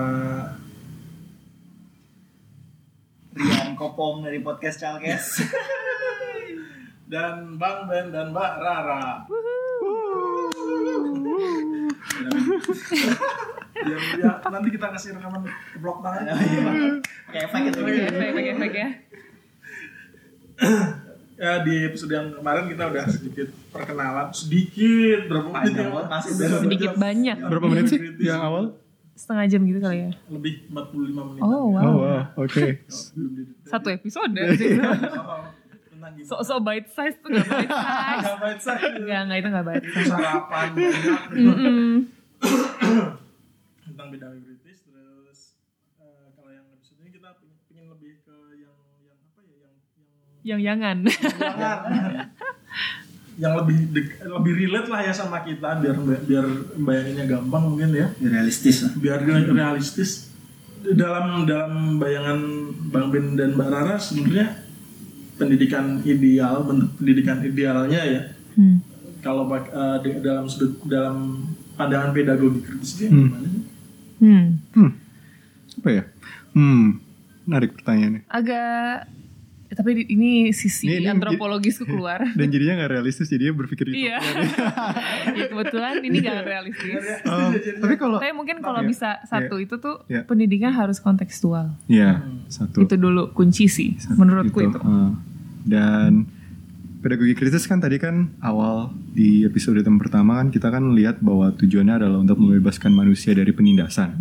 Nah kan sering kali kan orang kalau memahami itu mungkin oh berarti pengetahuan yang yang kritis tentang dunia ya Ben tentang apa um, bagaimana penindasan itu terjadi um, tentang marxisme mungkin dan lain sebagainya. Tapi kita lupa bahwa pengetahuan itu harus diiringi pengetahuan yang membebaskan harus diiringi oleh cara memberi pengetahuan yang membebaskan juga gitu. Hmm. Misalnya kayak saya memberikan mengajar tentang apa ya um, isu buruh gitu kan ya. Bagaimana buruh di abad 21 ini semakin fleksibel terusnya semuanya menjadi mitra gitu kan ya. Saja dan Senyum-senyum. jadi mitra gitu. Iya terusnya akhirnya ya ini jadi lebih fleksibel lagi gitu nggak punya hak-haknya dan lain sebagainya. Nah um, menariknya juga kalau misalnya kita lihat dari situ kan kira buruh itu eh sorry. Akhirnya kalau kita melihat hanya sekedar pengetahuan itu penting tapi kalau misalnya kita ngajarinya sambil membodoh-bodohi buruh itu sendiri atau misalnya orang yang menerima pengetahuan itu sendiri kan akhirnya nggak membebaskan. Iya. kan akhirnya malah membentuk hierarki itu sendiri dengan misalnya guru dengan siswanya lagi. Makanya tadi pengetahuan penting tapi cara menyampaikan pengetahuan itu juga penting. Makanya pedagogi kritis itu selalu menghubungkan antara dua itu. Dan kenapa misalnya um, Freire itu selalu menekankan tentang teologi pembebasannya dia ini karena akar dari pendidikan menurut dia itu berawal dari cinta kasih Hmm. itu sih yang penting itu bahwa love, gitu bahwa ini ada ini adalah suatu hal yang yang penting dan mungkin jarang dibicarakan juga oleh kaum progresif gitu bahwa cinta kasih itu penting bagaimana kita Karena berempati hanya bisa dilandaskan oleh rasa kasih itu Iya, sendiri kasih kan. itu gitu. sendiri gitu Hmm. dan sekali lagi bukan suatu hal yang mudah ya tapi sangat sulit gitu tapi menakutkan loh berarti kita tidak punya empati lagi iya Homo gitu sapiens di abad 21 ini iya mulai pelan-pelan kehilangan Rasa. Iya tapi harus diakuin kan. Loh itu. Iya makanya itu menakutkan gitu. Tap- Tapi saya marah terhadap keadaan, terhadap penindasan. Bukan hanya sekedar marah, tapi ada empati di sini terhadap orang-orang yang tertindas ini gitu kan. Mhm. Dan itu yang kemudian harus ditekankan juga gitu. Makanya sekali lagi pengetahuan tentang dunia kritis ini penting. Um, yang berempati itu penting. Dun- Apa pengetahuan tentang empati itu juga penting. Tapi cara menyampaikannya juga harus empatis sih itu. Dan orang lupa hal itu sih. Iya mungkin kalau contohnya hmm, sebenarnya aku dan Ben sering menemukan contoh-contoh pendidikan atau pedagogi kritis di sekitar kita. Dan mungkin nggak di sekitar ya kita sengaja mencari sih gitu. Tapi memang kebanyakan memang ada di ruang-ruang pendidikan non formal Iya. dan itu masih sayang sih karena pada akhirnya menjadi sesuatu yang eksklusif. Di mana nggak bisa menyasar lebih baik orang kan karena mungkin hanya orang-orang yang tahu tentang ruang itu gitu misalnya gitu. Contoh paling deket deh karena kemarin kita baru dari sana ya. Semalam kita ikut ngaji filsafat kan di Masjid Jenderal Sudirman dan emang aku dan Ben udah mengikuti Pak Faiz ini di YouTube kita adalah jamaah digital jamaah digital Pak Fahrudin Faiz dia memang dosen filsafat di UIN ya Di. UIN. Jadi em, ya dan menurutku apa yang dilakuin setiap Rabu malam di Masjid Jenderal Sudirman ini adalah pedagogi kritis, adalah pendidikan kritis. Memang berbasis ngaji ya ceritanya gitu ya. Tapi apa yang dilakuin itu sangat radikal. Dia menggabungkan eh, filsafat dari berbagai lini ya, nggak cuma ngomongin filsafat Yunani kuno atau filsafat yang Timur Tengah atau apa, enggak enggak dia ngomongin segala macam filsafat. Dan dia mencoba menca- men- menjelaskannya dengan sangat sederhana tapi tepat, sangat ngena gitu. Dan dia sering mengga- menggabungkannya atau mendialogkannya dengan Islam, dengan fikih. Itu sesuatu yang luar biasa. Ketika di situ aku ngerasa menjadi seorang yang religius tidak berarti kita anti intelektual. Dan Pak Faiz ini sukses melakukan itu secara konsisten. Itu pendidik yang baik juga ya, konsisten. Dia melakukan ini dari 2000 berapa 12 ya? Hmm. Awalnya katanya cuma 10 orang yang ikut. Kemarin kita semalam akhirnya bisa ikut jadi jamaah nyata. Berapa ya? lebih dari 100 Lebih dari itu. 100 masjid Hmm. jam Masjidnya 8 penuh. malam anak muda isinya mereka antusias mendengarkan ngaji filsafat. Itu kurang bikin aku merasa Nani punya harapan gitu. Nggak ada bandnya loh padahal. nggak ada bandnya. Maaf jangan merasa ini anu menjelaskan. Ya, nggak ada bintang tamu. Bintang tamunya Pak Faiz Iya, tapi iya, memang nggak ada band, nggak ada bintang tamu. dan cara dia menyampaikannya kan kalau misalnya teman-teman ngedengerin misalnya belajar filsafat kita yang bukan anak filsafat lah ya rumit kan males ya Iya, kayak iya. bahasanya tinggi gitu sangat kan. eksklusif sih bisa Iya, dibilang. Ah. sebagai pengetahuannya dia eksklusif. Padahal dia ceritanya ibu dari banyak pengetahuan gitu ya. Cuman bahasanya tinggi, rumit, terus kompleks, berlapis. Terus kita kalau mikir jauh dari kehidupan Ya, keseharian jauh, kita gitu kan. ya. Pak Pak Faiz tuh bisa membuat itu menjadi sesuatu yang membumi gitu. Di mana kita bisa tertawa, menertawakan pemikiran-pemikiran filsuf Yunani gitu. Kayak wow ngakak banget bisa ya kayak gitu. Itu pendidik kritis menggunakan pedagogi yang kontekstual sesuai dengan siapa yang hadir di situ. Dia tahu dia tahu, tahu banget cara bercanda, masukin jokes-jokesnya, Iya. orang-orang ketawa. Jadi kalau lebih relax kan kayaknya pengetahuan juga gampang lebih kita terima dan kita olah sebenarnya. Dan itu cuma satu loh, ini di masjid. Nah sekarang banyak sekali sebenarnya ruang-ruang lain. Pastinya sekolah-sekolah alternatif ya, tapi mungkin Ben bisa lebih banyak ngomong soal itu. Iya, tapi balik lagi sedikit ke Pak Faiz, dia itu menekankan kembali bahwa pengetahuan kritis penting tentang dunia, tapi cara penyampaiannya juga penting gitu. Dan dia kayaknya telah melakukannya dengan sangat baik. Gitu. Um, Sebenarnya kalau kalau sekolah-sekolah alternatif banyak ya ada sanggar anak alam um, dan juga Banyak sih banyak banget sekolah-sekolah di- alternatif apa, di di. Jakarta Pagesangan. Eh, ya, eh, ya, Jakarta. Pagesangan di Jogja. Di Jogja, kok ke Jakarta. Di Jakarta tuh apa namanya? Lupa, ah, lupa namanya. tahu. Di Ah, Bandung SMIPA, SMIPA, segala banyak banget yang sekolah-sekolah alternatif ini. Tapi sebenarnya yang menarik adalah justru melihat sekolah-sekolah yang konvensional. Hmm. Kenapa? Karena tadi kan kita kan sangat, sinis seakan-akan ya terhadap sekolah-sekolah konvensional ini. Tapi yang menarik adalah kalau misalnya dari dari penelitian saya pribadi ada namanya teachers as gatekeepers, guru sebagai penjaga gerbang. Hmm.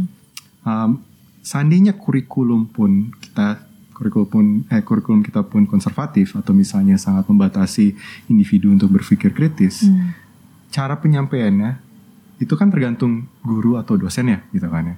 Dengan kata lain, guru atau dosen tenaga pengajar mereka punya kuasa yang sangat besar di ruang kelas itu untuk menginterpretasi si kurikulum yang mereka terima dari negara atau dari sekolah itu. Makanya si guru atau tenaga pengajar di sini adalah penjaga gerbang dari pengetahuan.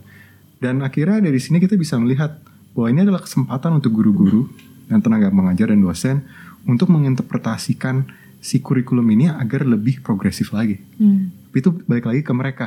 Dan itu udah ada terjadi dari dari penelitian saya pribadi itu ada beberapa guru yang berhasil menginterpretasikan si kurikulum yang mereka terima dari negara ini dan dari sekolah ini agar bisa mendorong narasi-narasi yang lebih progresif tentang uh, dunia sosial di sekitar mereka gitu. Apakah itu tentang isu buruh? Saya ingat pas SMA guru sejarah saya um, dia ngasih bahan tangki 30S dia ngasih bahan yang dari buku um, apa negara pastinya Daud kan ya.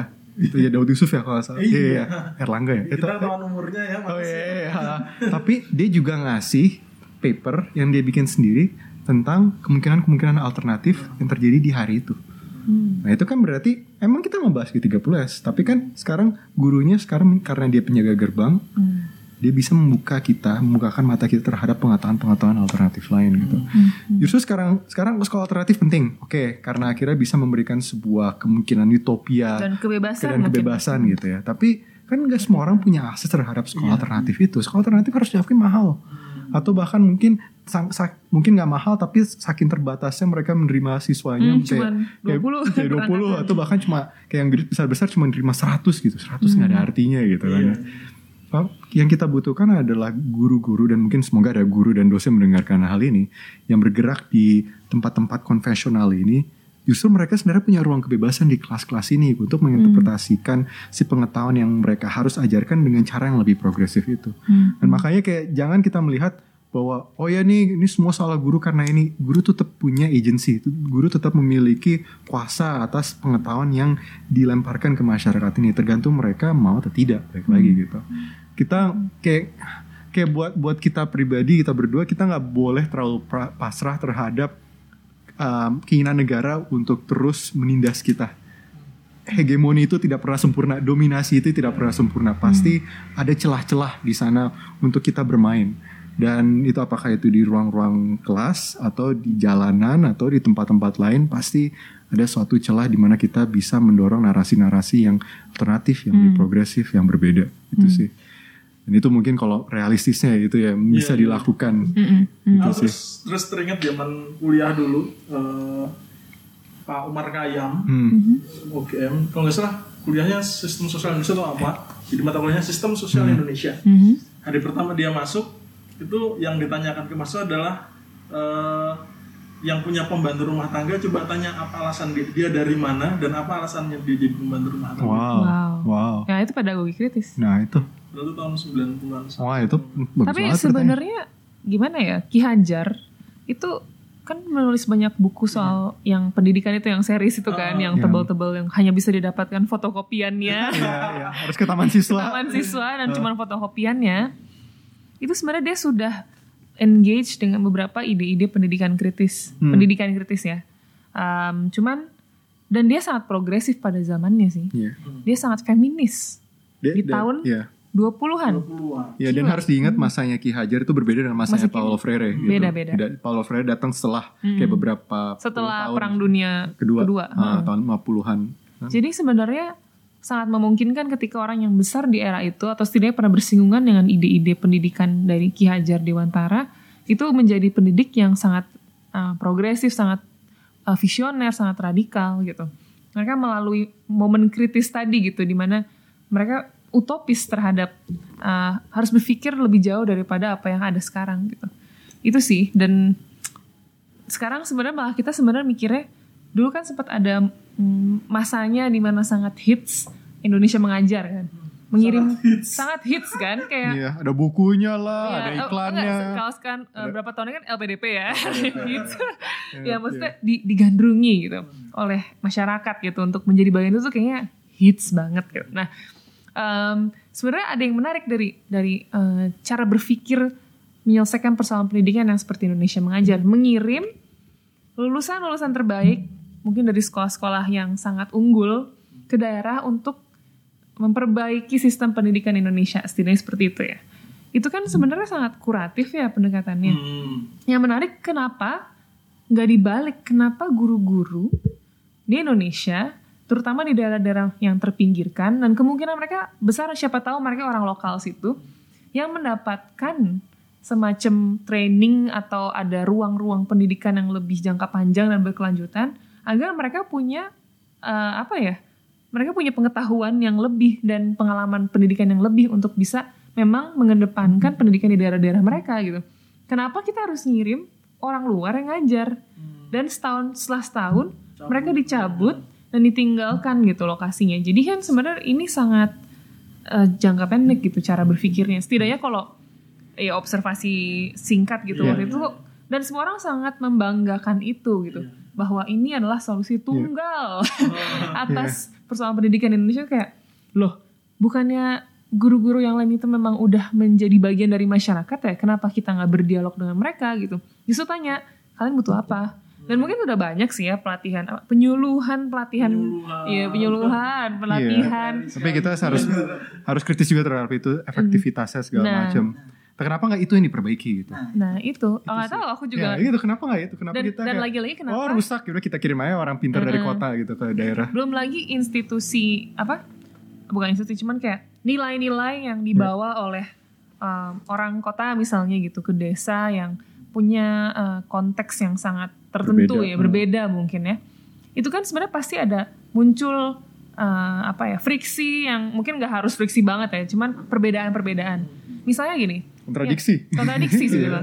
Aku sering lihat uh, berapa kelas-kelas inspirasi kan membawa imaji-imaji atau imajinasi soal pekerjaan Hmm. kota ke daerah bahwa uh, kamu bisa follow your passion deh adik, kayak follow be yourself, terus kayak nanti kamu jadi programmer dan um, UX developer dan lain-lain misalnya gitu ya. Tanpa sebenarnya kita memahami sebenarnya apa sih pekerjaan yang ada di situ. Oke, terus mereka Mana ya? sendiri? Ini komputer kok nggak ada ya pengen jadi program? Hmm, ya internet kok nggak ada ya nggak ada fiber optik di sini gitu kan. Tapi maksudnya kenapa nggak kita berangkat lagi-lagi kalau pedagogi kritis akan kebalik?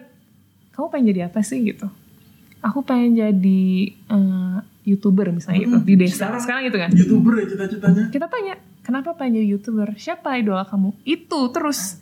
Harus ya kan atau halilintar misalnya gitu. Oke kenapa? Bla bla bla. Ya gitu itu pedagogi kritis. Baru kita masukin pengetahuan. Kalau misalnya dari aku emangnya di sini uh, kira-kira kalian uh, apa sih yang mau dimajuin dari desa kalian? Misalnya, oh ini. Kira-kira pekerjaan apa yang dibutuhkan ya untuk itu? Oh saya petani gitu. Kenapa kamu gak mau jadi petani gak ada duitnya kak. Sekarang kena hama. Terus kalau misalnya panen tiga kali dua kalinya gagal.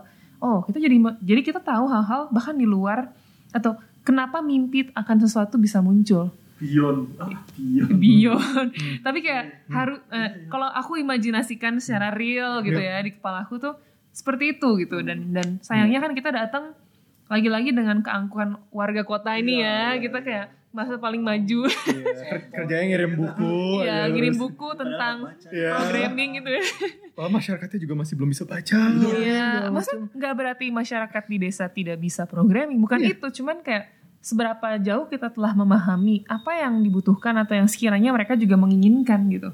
Baru nanti kita bisa berkolaborasi antara apa yang kita pikirin Iya. dan mereka yang nanti misalnya menjadi uh, kolaborator lah dalam program ini gitu.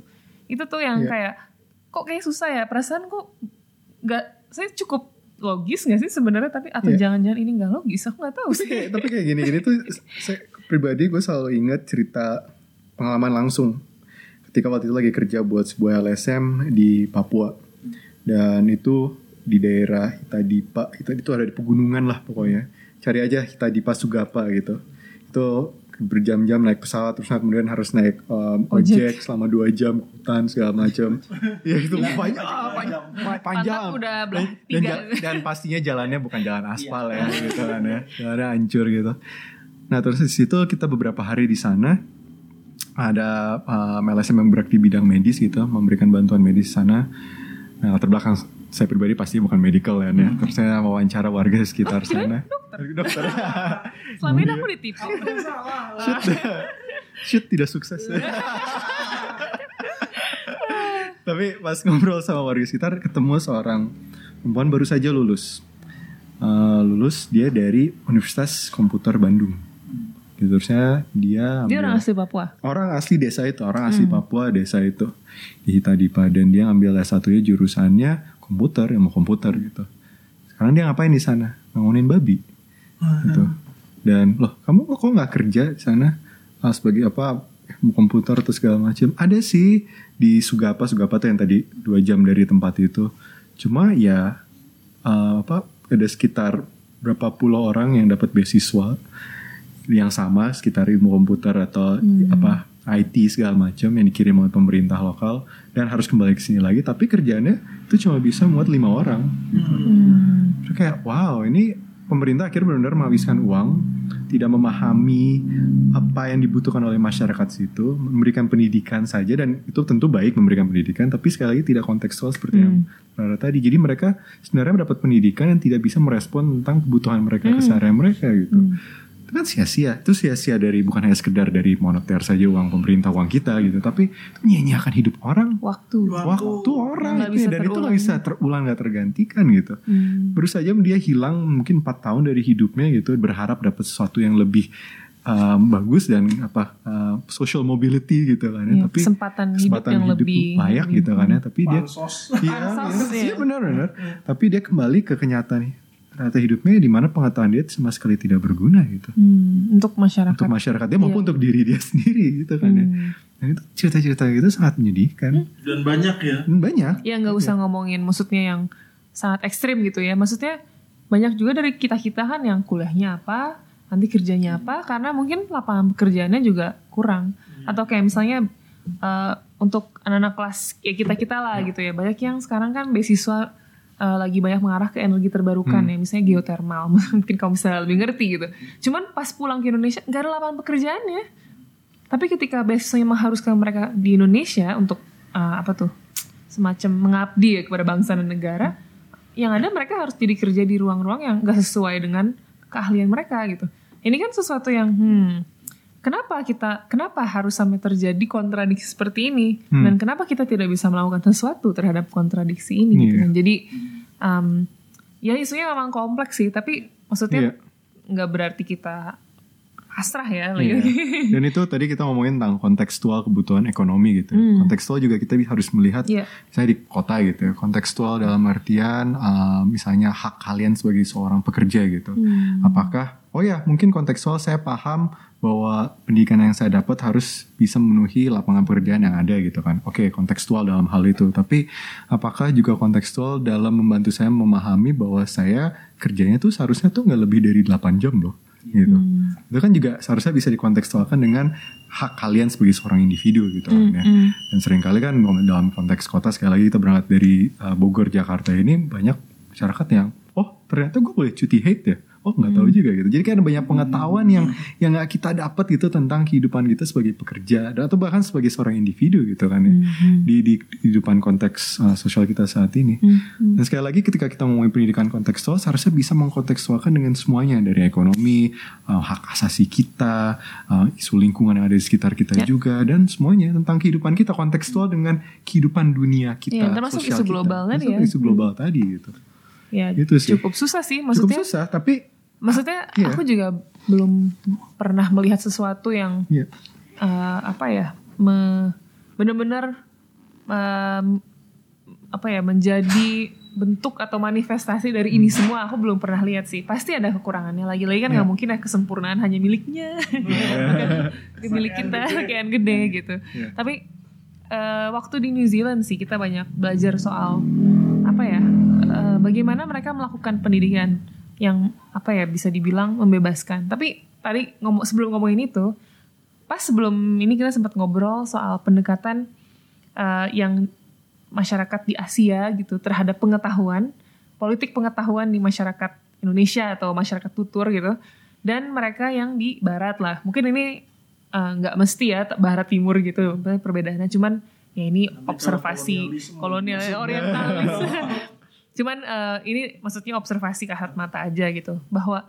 sering kali kalau di masyarakat em, yang berbasis konfusianis gitu kayak misalnya di Cina atau di Indonesia juga lumayan kayak gitu ya. Jadi Hierarki. hierarki tadi kata kamu ada Iya. hierarki segala macam guru itu atau suhu wah suhu itu sifu itu pemegang peng- pengetahuan kan? Ya gatekeeper tadi sebenarnya. Tapi em, memang kita punya semacam kebiasaan aku amati lah ya di kehidupan sekolah kita gitu. Guru itu ngasih semuanya transfer. Ngetransfer pengetahuan yang dia punya semuanya ke muridnya. Murid tidak boleh bertanya apa-apa dulu sampai semuanya itu tersampaikan.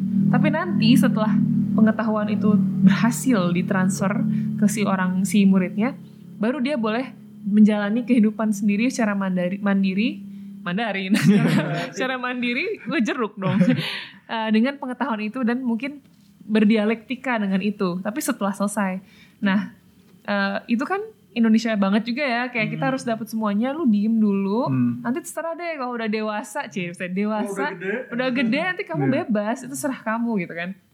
Nah aku rasa dengan misalnya kita masih kalau kita masih percaya bahwa pengetahuan tuh diturunkan seperti itu tidak ada ruang untuk mengkritisi. Ya kalau misalnya kita diceritain dongeng kan nggak kenapa dia melakukan? Wah gak mungkin kan di tengah-tengah dongeng dengerin aja gitu kan. Kita resapi mungkin 20 tahun kemudian oh iya dulu ngapain deh gitu. Kayak gitu, baru mikir gitu. Sedangkan kalau di sedangkan di New Zealand misalnya pengalaman kita banyak sekali ruang untuk menantang pengetahuan itu sendiri termasuk siapa yang menuturkan pengetahuan itu gitu. Jadi dan itu eh, sangat terwujud di dalam eh, kebijakan pendidikan mereka yang bisa dibilang sangat decentralized ya jadi guru eh, sekolah itu punya kemerdekaan yang bisa dibilang besar sekali untuk menentukan bahkan materi atau eh, apa namanya mata pelajaran apa yang diajarin. Jadi sekolah A sama sekolah B ini sekolah negeri ya. Itu yang diajarin beda-beda. Ada yang ada IPS-nya, ada yang enggak. Jadi kayak kebebasannya justru sangat tinggi karena mereka sangat kritis terhadap yaitu cara mengkontekstualkan pendidikan. Tapi juga itu ada kelemahannya sendiri sih. Nggak, Iya. nggak berarti itu sempurna. Tapi jadi ngerti kan? Jadi kayak ada ada pendekatannya usaha- tuh beda-beda. so, tetap tetap aja ada kekurangan kelebihan.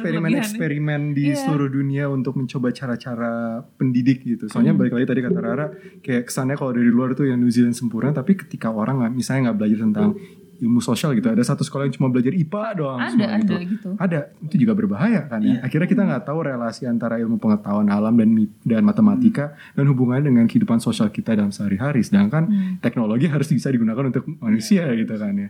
Gitu Jadi sih. mencari semacam formulanya tuh emang sulit. Tapi paling tidak mereka mencari. Ya, mereka bereksperimen. Itu bereksperimen. itu itu Bukan Nah, itu, itu lagi itu ya. aja.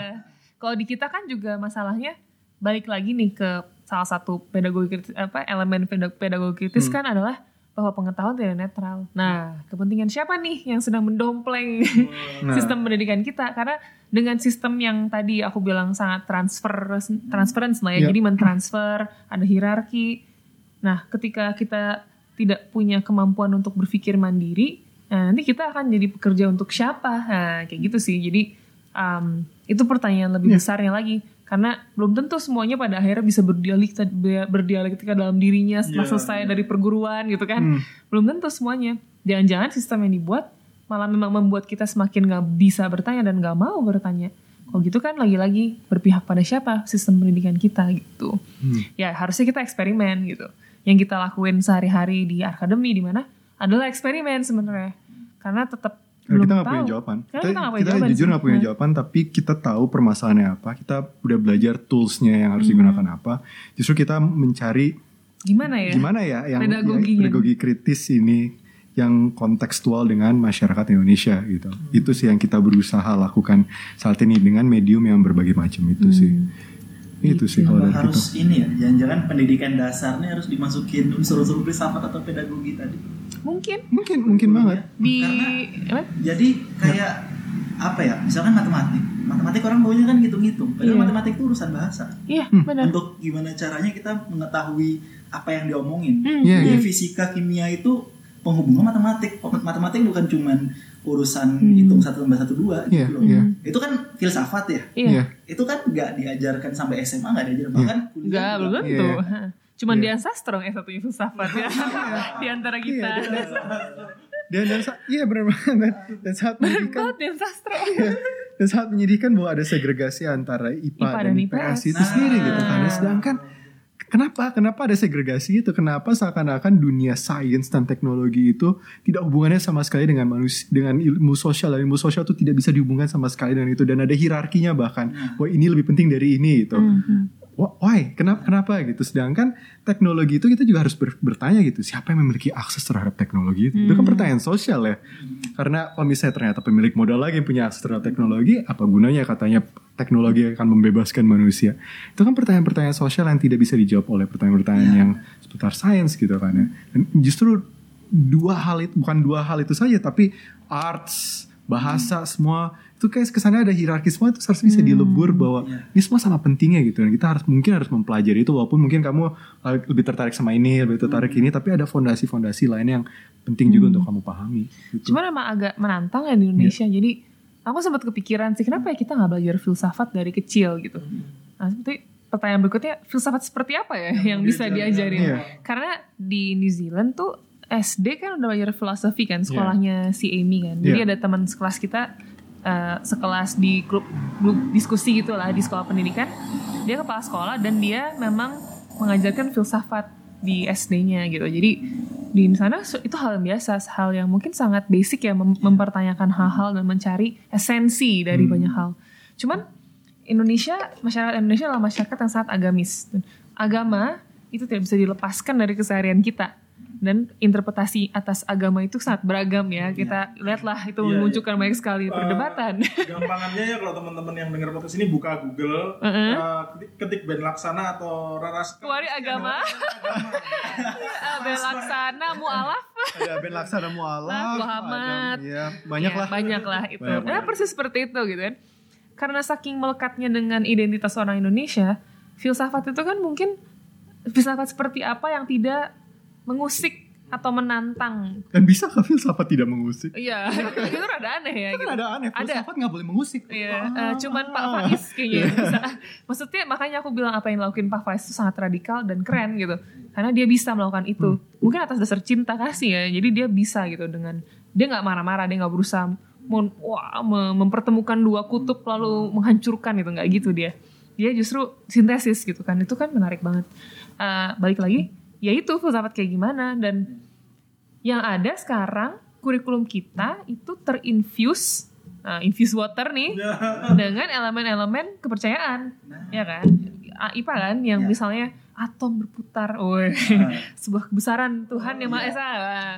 misalnya Kelas itu. Pantes anak eksa kayak gitu ya di UGM ya. Woi, aku gak ngerti ya mulai adik tapi kan jadinya malah eh, kebalik. Jadi yang kalau kata kamu kan kenapa kita nggak justru mulai melihat relasi hal-hal yang esensial di masyarakat dengan misalnya sains gitu kan? Balik kita justru melihat kebesaran Tuhan. Ya sebenarnya nggak salah juga ya. Iya. kita bisa melihat kayak orang-orang yang belajar astronomi ya. Bukan astrologi ya. Aduh astrologi juga bisa. Iya, aduh. Eh, astrologi gitu kayak Astronomi. Astronomi. Eh, kok astrologi kan? Ya astrologi juga bisa.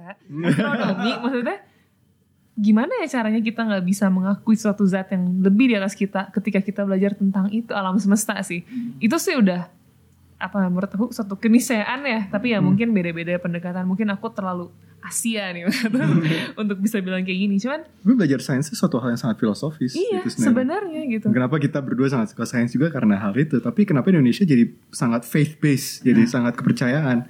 Itu sih. ini kali apa namanya tendensi orang untuk lihat sesuatu kayak sains itu susah. Filsafat tuh wah filsafat Gnostik anda iya kan kayak belajar filsafat Padahal- agnostik iya. ya ateis mas ba aduh Dan ini Padahal makanya yang keren. tadi tadi kayak Filsafat. kenapa sangat sulit juga untuk misalnya mengajar filsafat ke anak-anak kecil gitu Iya. SD gitu ya. Itu karena gurunya pun tenaga pengajarnya pun kemudian harus reflektif. Iya, betul. dan harus kritis terhadap dogma Dogma. Nah, itu itu, mereka sulit mau sekali. nggak? Mau dan bisa nggak gitu. Ketika misalnya kita hidup di masyarakat balik lagi tadi yang sangat um, meng- mengungkung kita untuk berpikir bebas gitu kan ya. Dan mungkin problematika berikutnya ini mencoba berdialektika dengan Iya, diri sendiri ya. iya. Maksudnya ketika kita bilang, oke kita harus mengedepan filsafat di dalam eh, pembelajaran sains atau lain-lainnya, di mana kita mempertanyakan dogma gitu. Tapi ketika masyarakat misalnya yang tertindas secara ekonomi gitu, menemukan makna di dalam agama gitu, atau yang lain lah kepercayaan tertentu, terus kita tantang apa sesuatu itu yang menjadi pegangan hidupnya, apa itu etis? Atau itu, ber- itu berdasarkan cinta dan kasih, aku juga nggak tahu gitu. Kita merebut hidup orang, Iya, iya. arti hidup orang hanya karena kita merasa sebagai warga kota yang mungkin terdidik dan belajar Paulo Freire gitu kamu harus menjadi seorang yang kritis, reflektif dan dialektik dialektis gitu kan. Di- itu juga kolonial menurut aku pendekatan dan jadi Ditambah kita hidup di masyarakat yang sangat kapitalistik, di mana kita semua dikerucutkan menjadi ho- ya tadi lagi homo economicus tadi, kita nggak punya pegangan hidup, nggak punya lagi arahan di bawah ke mana hidup. Kemudian satu-satunya hal yang memberikan kita harapan adalah mungkin agama gitu. Kemudian kita meminta mereka untuk meninggalkan agama, ya balik lagi tadi atau kata mempertanyakan. Atau mempertanyakan. Itu kan ruang-ruang yang ya. sangat juga sih. jahat. Mem- mempertanyakan satu-satunya hal di dunia ini, dunia kapitalistik ini yang memberikan harapan untuk kita. harapan. Apakah itu baik atau tidak gitu kan ya? Nah itu maksudnya Itu sih. kenapa di Indonesia sangat menurutku sangat susah pendidikan kita itu karena itu. Karena kita sedang mengarungi apa ya suatu kehidupan sangat kompleks dan berlapis Iya. dan makanya aku bilang apa pun yang sedang aku dan Ben lakuin tuh eksperimen nggak bisa dibilang ahli juga gitu kan orang kayak sebagai ahli waduh umur juga berapa terus kayak maksudnya aduh Iya, masih panjang iya. tuh perjalanan kita gitu Soalnya pertanyaan kayak gini sering banget ditanyain oleh murid-murid saya gitu. Mas Ben, saya habis ikut kelas Mas Ben gitu ya misalnya teori apa atau apa gitu kan. Terus saya jadi banyak pertanyaan tentang hidup, tentang diri, tentang dunia segala macem. Kok kayak kesannya tuh jadi kayak nihilistik gitu kan. kayak saya bilang mereka, saya juga nihilistik gitu. Tapi menariknya adalah sebenarnya cara kita merespon terhadap nihilisme itu kan ada dua. Satu, oke dunia ini nggak ada artinya gitu kan ya. Ya udah kita pasrah aja dan nunggu mati aja. Atau kedua, oke dunia ini nggak ada artinya. Ya udah, saya pengen bikin arti. Saya pengen mencari arti atau bahkan membuat arti itu sendiri untuk hidup saya gitu. Mhm. Masalahnya untuk menjadi yang kedua ini kan butuh pengetahuan, butuh pembelajaran lebih dalam, butuh keberanian, butuh lingkungan yang sangat Hmm, suportif yang untuk mendalami hal itu dan lain sebagainya. Dan kita hidup di masyarakat yang sering kali tidak memberikan itu semua gitu. Nah, atau bahkan ya karena akses itu ya tidak Iya. memiliki akses itu. Semuanya itu sangat sulit jadinya. Hmm. Atau jangan waktu mas Dalam artian eh waktu yang bakal berubah artinya ini kan Hmm. pemikiran kritis kayak gini kan baru emerging artinya belum lama tuh Hmm. perang dunia kedua aja kan belum. Hmm. si siapa tadi? Pere. Paulo Paulo Freire. Freire. Freire. Tadi. Pierre Cardin. biar Cardin. Biar Cardin juga. Kayak Karin Fred Perry ya. Oh iya waktu ini kan jadi like, itu tuh baru seujung kuku padahal peradaban kita. Nah, peradaban kita Homo sapiens sapien ini udah dari lama dan most of the time kita tuh emang di di apa namanya dalam society yang ada hierarki kita diperintah raja itu baru berapa sedikit aja dari lifetime kita. Homo sapiens sapien ini yang kita bisa berpikir apa namanya kesamaan kesetaraan kayak gitu. Apa mungkin masalah waktu aja kan ini mulai emerging ini nanti satu ini satu satu menyebar satu menyebar. Ini Betul. Kalau kalau waktu ya kayak dalam artian um, kita berdua percaya bahwa segala sesuatu selalu berubah. gitu kan. The- the- yang kayak tadi malam kata Pak Faiz gitu, the the only constant is change gitu kan. Satu hal yang yang yang terjadi Stabil, terus yang yang terus stabil ada. adalah perubahan itu sendiri gitu kan ya. Tapi mungkin yang yang diinginkan oleh orang-orang yang bergerak di social movement, pedagogi kritis ini um, dan kawan-kawan yang aktivis ini adalah perubahannya pengen sekarang. Oh. Ya secepatnya sih. Secepatnya kenapa enggak? Soalnya dengan dengan landasan berpikir bahwa banyak orang yang tertindas gitu. Kenapa orang-orang ini harus ber apa ya, tertindas lebih lama lagi gitu. Dan oke emang akan suatu hari berubah. Kenapa kena ber- ya berubah? Kenapa kita nggak bisa mempercepat perubahan itu agar kita semua bisa keluar dari penindasan ini gitu. Tapi juga perubahan ini kan butuh waktu dan waktunya bisa berabad-abad ya. Maksudnya Iya. em, yang sekarang kita lihat tuh mungkin hanya percikan-percikan di di berbagai tempat gitu. Tapi nggak berarti semua berjejaring juga dan nggak berarti semua yang orang itu paham atau sadar. Mereka mungkin baru tahu aja soal persoalan tadi balik ke, ke Iya. ininya stagesnya. ya. Jadi itu juga menjadi tantangan sih. Lagi-lagi plus ditambah lagi nih ya pengetahuan seperti masih sangat marginal. Jujur pe- bukan pengetahuan sih kayak diskusi ya bahwa oh ya ada yang salah ya sama sistem ini. Kita mungkin bisa eksperimen A, B, C. Ini tuh masih sangat tersebar, sangat eksklusif, terus marginal di pinggir-pinggir gitu. Nggak pernah tiba-tiba ada apa ya diskusi di SCTV gitu atau gebiar BCA gitu kan. Gebiar BCA temanya pendidikan kritis. Terus kayak kayak nggak pernah kan. Maksudnya kita melihat seperti itu dan kurasa sih masih jauh perjalanan untuk bisa bilang juga waktu bisa menyembuhkan atau apa. Ya dulu reformasi tapi sekarang reformasi di korupsi masalah waktu lagi kan waktu tidak selalu menjawab Hmm. Terus ngomongin peduli nih. Mulai kapan sih ada tek wah gue harus eh, pedagogi kritis nih harus apa namanya harus ya momen apa sih yang bikin mas mbaknya tuh harus menjalankan seperti ini gitu. Hmm. Dapat wangsit ah, dari di di hutan di, di tiba-tiba. gua-gua gitu. Iya di alas purwo. Spesifik. Ini tadi kan kita habis ngomongin Ra- tadi Ra- Ngomongin nggak, Rara habis ngomongin tentang namanya metodologi di antropologi namanya uh, life history ya. oh ya Um, sejarah hidup kita gitu kan ya.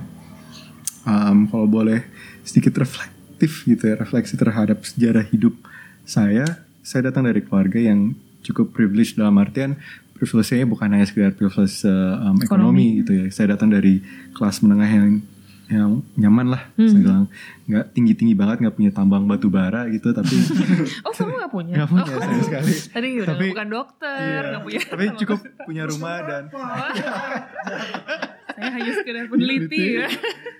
Punya rumah yang memadai, orang tua yang cukup menyayangi gitu kan ya. Dan ada selalu ada makanan di atas meja gitu. Tapi lebih dari itu, um, tidak ya kedua orang tua saya selalu menekankan penting, tentang pentingnya empati itu sendiri. Dan mereka nggak bilang kamu tuh harus empati terhadap orang-orang. Nggak nggak. Mereka bukan pengetahuan yang eksplisit seperti itu tapi mereka menunjukkannya gitu. Mereka menunjukkan dengan cara mereka berinteraksi dengan uh, masyarakat yang secara sosioekonomi lebih di bawah kita semua gitu ya um, dengan berinteraksi dalam keseharian uh, di mana selalu berusaha memunculkan egalitarian relasi yang egaliter itu ketimbang yang hierarkis itu dan lain sebagainya. Itu yang yang yang selalu ditekankan melalui uh, keseharian keluarga saya pribadi gitu. Dan dan situlah akhirnya muncul mungkin yang eh ya saya sadar akan privilege saya dan mungkin saya bisa membantu orang-orang yang lebih tidak beruntung dari saya ini gitu. Nah, kenapa bisa masuk ke pedagogi kritis? Akhirnya ini balik lagi ke life history saya pribadi. Orang tua saya dua-duanya adalah pendidik. Um, orang tua saya adalah dosen. uh, kakek saya, kakek saya dari ibu saya adalah guru bahasa Inggris. Um, kakek saya dari bapak saya adalah guru agama. Um, nenek saya dulu adalah sekretaris jenderal Partai Wanita Indonesia juga yang juga bergerak di bidang pendidikan keperempuan di Yogyakarta waktu itu. Jadi ada ada satu konsep pendidikan di mana ketika kamu punya pengetahuan harus dibagikan kayak makanan gitu. Kayak kalau kamu punya makanan yang berlebih, bagikan lah ya. Bahkan kalau nggak berlebih pun mungkin dibagikan gitu lah ya. Dan dan dan dan di sini akhirnya belajar dari pengalaman pribadi itu sendiri gitu bahwa bahwa mungkin satu-satunya cara untuk membangun relasi salah satu cara untuk membangun relasi yang dalam adalah berbagi pengetahuan yang kita miliki. Itu sih mungkin kalau berangkat dari situ dan apa ya kayak yang balik lagi tadi yang belajar tentang nihilisme dan segala macam ini adalah proses ketika saya menyadari bahwa dunia ini tidak memiliki arti. Saya lahir di dunia ini tidak ada yang memberikan saya arti. Kemudian saya mencari arti itu sendiri dalam kehidupan saya. Saya menemukan arti dengan mem- membantu orang lain menemukan arti. Hmm. Di situ. Hmm. Mungkin kalau aku ada kesamaan sedikit ya sama Ben. Jadi lahir dari keluarga yang ber- punya privilege gitu. Sama sih keluarga aku juga bisa dibilang kelas menengah dari Bandung kan aku lahir besar di Bandung. Eh, apa namanya ya nggak kaya lagi-lagi nggak punya ini ya bisnis batu bara atau apa pun juga gitu ya. Atau bisnis apa mie goreng. Nggak punya ya. Atau tapi em, apa ya selalu selalu nyaman lah hidup tuh dan nggak pernah merasa kesulitan secara ekonomi gitu. Itu satu itu privilege yang harus aku akui gitu. Dan yang kedua aku juga punya privilege pendidikan. Jadi eh, kedua orang tuaku bergerak di bidang pendidikan maupun beda-beda eh, jalurnya. Bapakku dosen dosenku sendiri dan dosennya Ben jadi ah uh, sempet awkward ya iya Aneh banget Um, ini aneh itu aneh ya, itu pas dijalani biasa aja ya gitu seperti kehidupan. Um, jadi bapakku dosen di kampus waktu S1 um, dan dia memang berfokus di isu-isu sosial. Pernah uh, waktu dulu dia S3 dia fokus ke isu buruh. Jadi sering dapat cerita-cerita tentang pergerakan, tentang perlawanan, tapi itu hanyalah cerita gitu yang di mana aku tumbuh besar mendengar cerita-cerita dari tempat kerja bapakku lah gitu ketika dia kerja melakukan program-program pembangunan dan lain-lain gitu. Itu satu. Dan ibu aku tuh dia tuh guru piano dulu guru eh, pianoku juga sih berarti ya semuanya. Guru musik. Guru musik eh, namun sekarang sudah tidak aktif lagi sebagai guru musik sekarang menjadi terapis menjadi akupunturis dan di sela-sela mengajar bapakku juga sebenarnya terapis. Dia ngaja- eh, dia ahli grafologi dan hipnoterapi. Jadi kolaborasi sama ibuku aku puntur ada hipnoterapi ada grafologi. Jadi mereka suka melakukan konseling setiap akhir pekan untuk keluarga untuk uh, kerabat ataupun siapa pun yang membutuhkan bantuan. Jadi aku tuh besar ngeliatin orang tuaku ngebantu orang lain gitu. Gitu dan alih-alih akhir pekan tuh ngapain gitu ya liburan atau apa aku selalu nemenin ya nggak selalu tapi sering kali menemani mereka ter- eh, apa namanya terapi gitu jadi apakah cuman ngebantuin uh, paperwork admin-admin kertas atau cuman ngeliat dengar cerita-ceritanya atau cerita tentang pas dia aku mundur ternyata ada yang ketempelan terus keluar hantunya nah, Itu buat podcast lain. Eh, podcast lain ya, podcast uka-uka. ya, misteri ya itu. Eh, cerita-cerita seperti itu tuh membuat aku melihat apa ya arti hidup kali ya. Jadi mereka lagi sama kayak Ben, mesti orang yang sangat bijak atau orang yang baik yang empatis tidak akan bilang kamu harus empatik gitu kayak nggak akan menyiarkan itu gitu bahwa kebaikan itu emang dilakukan. Jadi aku ngeliat orang tua aku tuh memang kok dedikasinya itu untuk orang lain ya gitu. Hidupnya itu selalu untuk orang lain. Dan aku ngeliat itu sebagai pola aja. Jadi aku mungkin waktu itu nggak terlalu sadar ya waktu aku masih SMP, SMA aku ngeliatin aja terus ngeluyur ya anak muda gitu kan pengennya ngelakuin apa ngelakuin apa. Cuman ngeliat itu tuh selalu membekas sih cara mereka cerita tentang oh hari ini habis ngapain terus persoalan-persoalan hidup orang kok sangat rumit ya kita melihat orang kan di jalanan kalau waktu dulu gitu wah kalau dia nyebelin tuh wah pasti dia individunya nyebelin segala macem terus tapi ketika kita ngobrol maksudnya aku dengar dari orang tua aku tuh ada yang punya apa isu kesehatan mental dan lain-lain. Mungkin dia datang dari keluarga yang sangat rumit latar belakangnya. Jadi kayak bisa lebih berempati gitu sama orang-orang dengan persoalan-persoalannya bahwa kita punya persoalan masing-masing. Jadi di situ aku langsung ngerasa lagi-lagi sama. Kayaknya hidup tuh bukan cuma soal atau kesuksesan bukan soal kesuksesan pribadi tapi sesuatu yang kolektif. Di mana kita bisa uh, menjalin arti karena kita membantu orang lain. Nah itu sih yang membuat aku kayaknya aku pengen kerja di bidang yang seperti itu uh, esensinya. Makanya itu aku kepikiran untuk uh, kerja di bidang LSM spesifik jadi waktu itu aku pekerjaan pertamaku ya kerja untuk LSM HAM dan um, setelah itu pindah ke LSM pembangunan. Jadi dari situ sih aku mulai belajar tentang oh wow banyak ya uh, tantangan di dalam isu sosial ekonomi di Indonesia gitu kan. Tapi sebenarnya itu belum terlalu mengerti pedagogi kritis. Itu masih um, lebih menjalaninya aja ya. Lebih kayak oh pokoknya bidangnya seperti ini nah, masuk dulu deh gitu. Karena siapa sih yang nggak buta soal apa yang kamu sukai gitu di usia-usia 20-an awal gitu. Baru waktu itu ada satu kerja di LSM HAM tertentu ada satu masyarakat dampingan yang mereka tuh masyarakat yang uh, tanahnya diklaim oleh TNI. Jadi mereka punya konflik lahan di situ. Lalu mereka sempat bilang e, bantuin dong bikin sekolah sekolah weekend gitu loh, sekolah minggu gitu.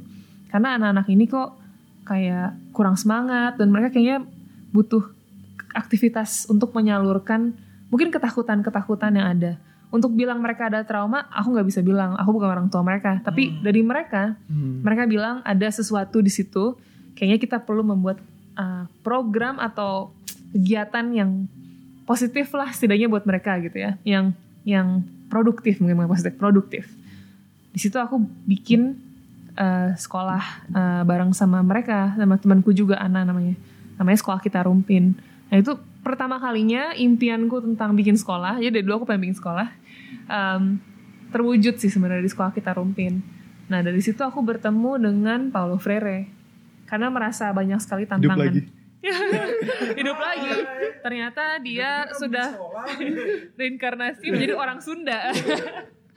Beri Paulo Freire. Eh, kebalik ya. Terus em, ya udah terus ketemu masa ketemu buku-bukunya karena mungkin kalau udah terjun ke pendidikan kontekstual pasti nggak mungkin nggak ketemu Paulo Freire di jalan sama Oh, Ivan Ivan Illich Illich. di Schooling Society dan pasti itulah buku-bukunya kan mulai baca wah itu terus Butet aku baca bukunya Butet terus wah itu di dalam diri itu bergejolak. Dan ya di situ aku waktu baca Paulo Freire tuh aku semakin yakin kayaknya aku mau di sini gitu.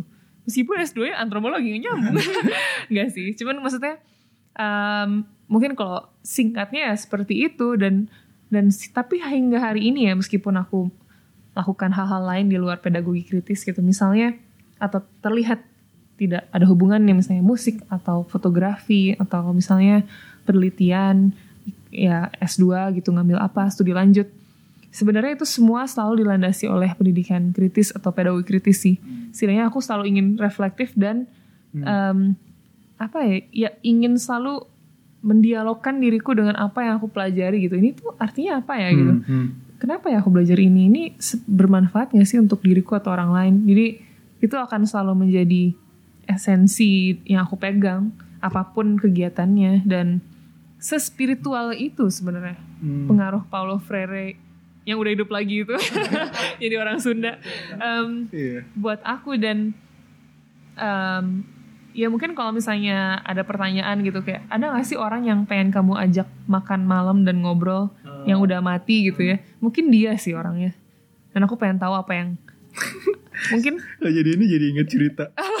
kamu gak betul ya Nah, jadi nggak nggak ini cerita cerita beneran. oh beneran Um, jadi Paulo Freire waktu itu pernah diundang oh ke iya iya univers di universitas di New Zealand gitu kan ya. oh, dia gak mau ngomong sama aku pasti Iya. Dia nggak nggak- Paulo Freire diundang untuk menjabarkan tentang apa filosofi pendidikan dan dia pedagogi kritis, banking education, lah bla bla bla bla bla semuanya gitu. Dia diundang ratusan orang datang di aula besar gitu. Nah, dia datang keluar dari belakang. Terus kan ada podiumnya gitu kan ya harus jadi ngomong gitu. Dia cuma duduk doang di samping podium. Terus ambil nyalain rokok. Dulu kayak sejam. satu setengah jam ada orang yang berdiri. Kenapa? Talk. Tell us about your philosophy. Kasih tahu lah kita tentang apa yang kamu perjuangkan. Dia, oh matiin rokoknya, berdiri ke podium. Why should I? You are not the oppressed. Kalian bukan orang-orang tertindas. Gitu. La- lama juga ya untuk sampai orang ber- berdiri lagi aku sih 5 Lama menit juga kayak gue udah, udah 15 menit, eh fuck off man. gitu. money, time is money. Tapi Iya ya, sih. Tapi kayaknya aku op- cukup opres lah. Terus pra- apa perlombaan siapa yang paling tertindas sebel banget. Tapi gara-gara Rara cerita tentang apa Rumpin, sih diinget sih. S2 saya kan uh, apa uh, master pendidikan ya. Um, fokusnya ke sosiologi pendidikan gitu. Um, kenapa ngambil S2 itu pada padahal S1 saya hubungan internasional kita sama kan kayak, sama kayak ya. Rara gitu Hmm. hubungan internasional sama sekali nggak ada hubungannya dengan uh, ada sih tapi hubungannya dikit banget nih dengan dengan dunia pembangunan apalagi pendidikan segala macam. Hmm. Saya ingat banget SD saya dapat guru yang tai banget. Hmm. Tai tai banget tai, dalam artian Lempar-lempar tai gitu ya. tai banget. Kayak, kayak itu kesel banget jadi kaget waktu itu kebetulan banget ibu saya kan habis beres S3 ini kelihatan banget privilege saya. Um, kita berdua udah privilege banget sih ini. ibu saya baru beres S3 dibawa uh, apa uh, beasiswa pemerintah juga Uh, saya diajak tinggal di Amerika selama beberapa tahun pulang Indonesia. Hmm. um, saya Indonesia agak terbata-bata terus saya kemudian dimasukin ke salah satu sekolah swasta di Bogor gitu kan ya. Saya bahasa agak terbatas waktu itu dan itu belajar matematika. Dan menarik ya yang saya dapetin di sini matematika di Indonesia tuh SD-nya advance banget. Ketika kelas 5 SD di Amerika contohnya baru belajar tentang perkalian dan misalnya pembagian di sini tuh udah belajar tentang apa namanya luas segala macam Iya, gitu-gitu iya, yang Rumit, rumit. rumit rumit. Dan saya kaget pribadi saya kaget. Dan saya nggak bisa keep up lah kasarnya. Karena nggak bisa keep up itu dimarahin terus sama gurunya. Dibilangin goblok bodoh sampai akhirnya dilempar sama dulu ada cuci, cuci tangan buat Iya, ini iya, kan iya, disiram Buat sama papan. itu gitu kayak. Nah tapi menariknya saya menyadari bahwa oke ini ada yang salah nih gitu ya. Bukan hanya sekedar aksi dia apa, melakukan menindas secara fisik itu tapi yang menarik ini mohon maaf ya ini gurunya masih hidup nggak ya semoga masih Gak usah kasih nama lah. Nggak, nggak, nggak usah ada sinama. Tapi dia setiap pagi ke gereja. Oh. Jadi sekolah swasta Katolik, dia setiap pagi ada gereja, kapel gitu. Eh bukan sih gereja, dia setiap pagi ke gereja. Kemudian dia em, ngajar gitu. Kayak dari kecil akhirnya menye- kayak me- akhirnya melihat ada suatu kontradiksi gitu yang terjadi di antara dengan proses keagamaan dengan cara dia berperilaku dalam kesehariannya. Dan ini kan akhirnya bisa kita hubungkan dengan keseharian Indonesia di abad 21 itu itu ya di mana ada ada ada suatu apa ya kebangkitan keagamaan kita tapi belum tentu kita bisa mentranslate itu menjadi suatu keseharian kita gitu mungkin yang lebih baik gitu kan ya.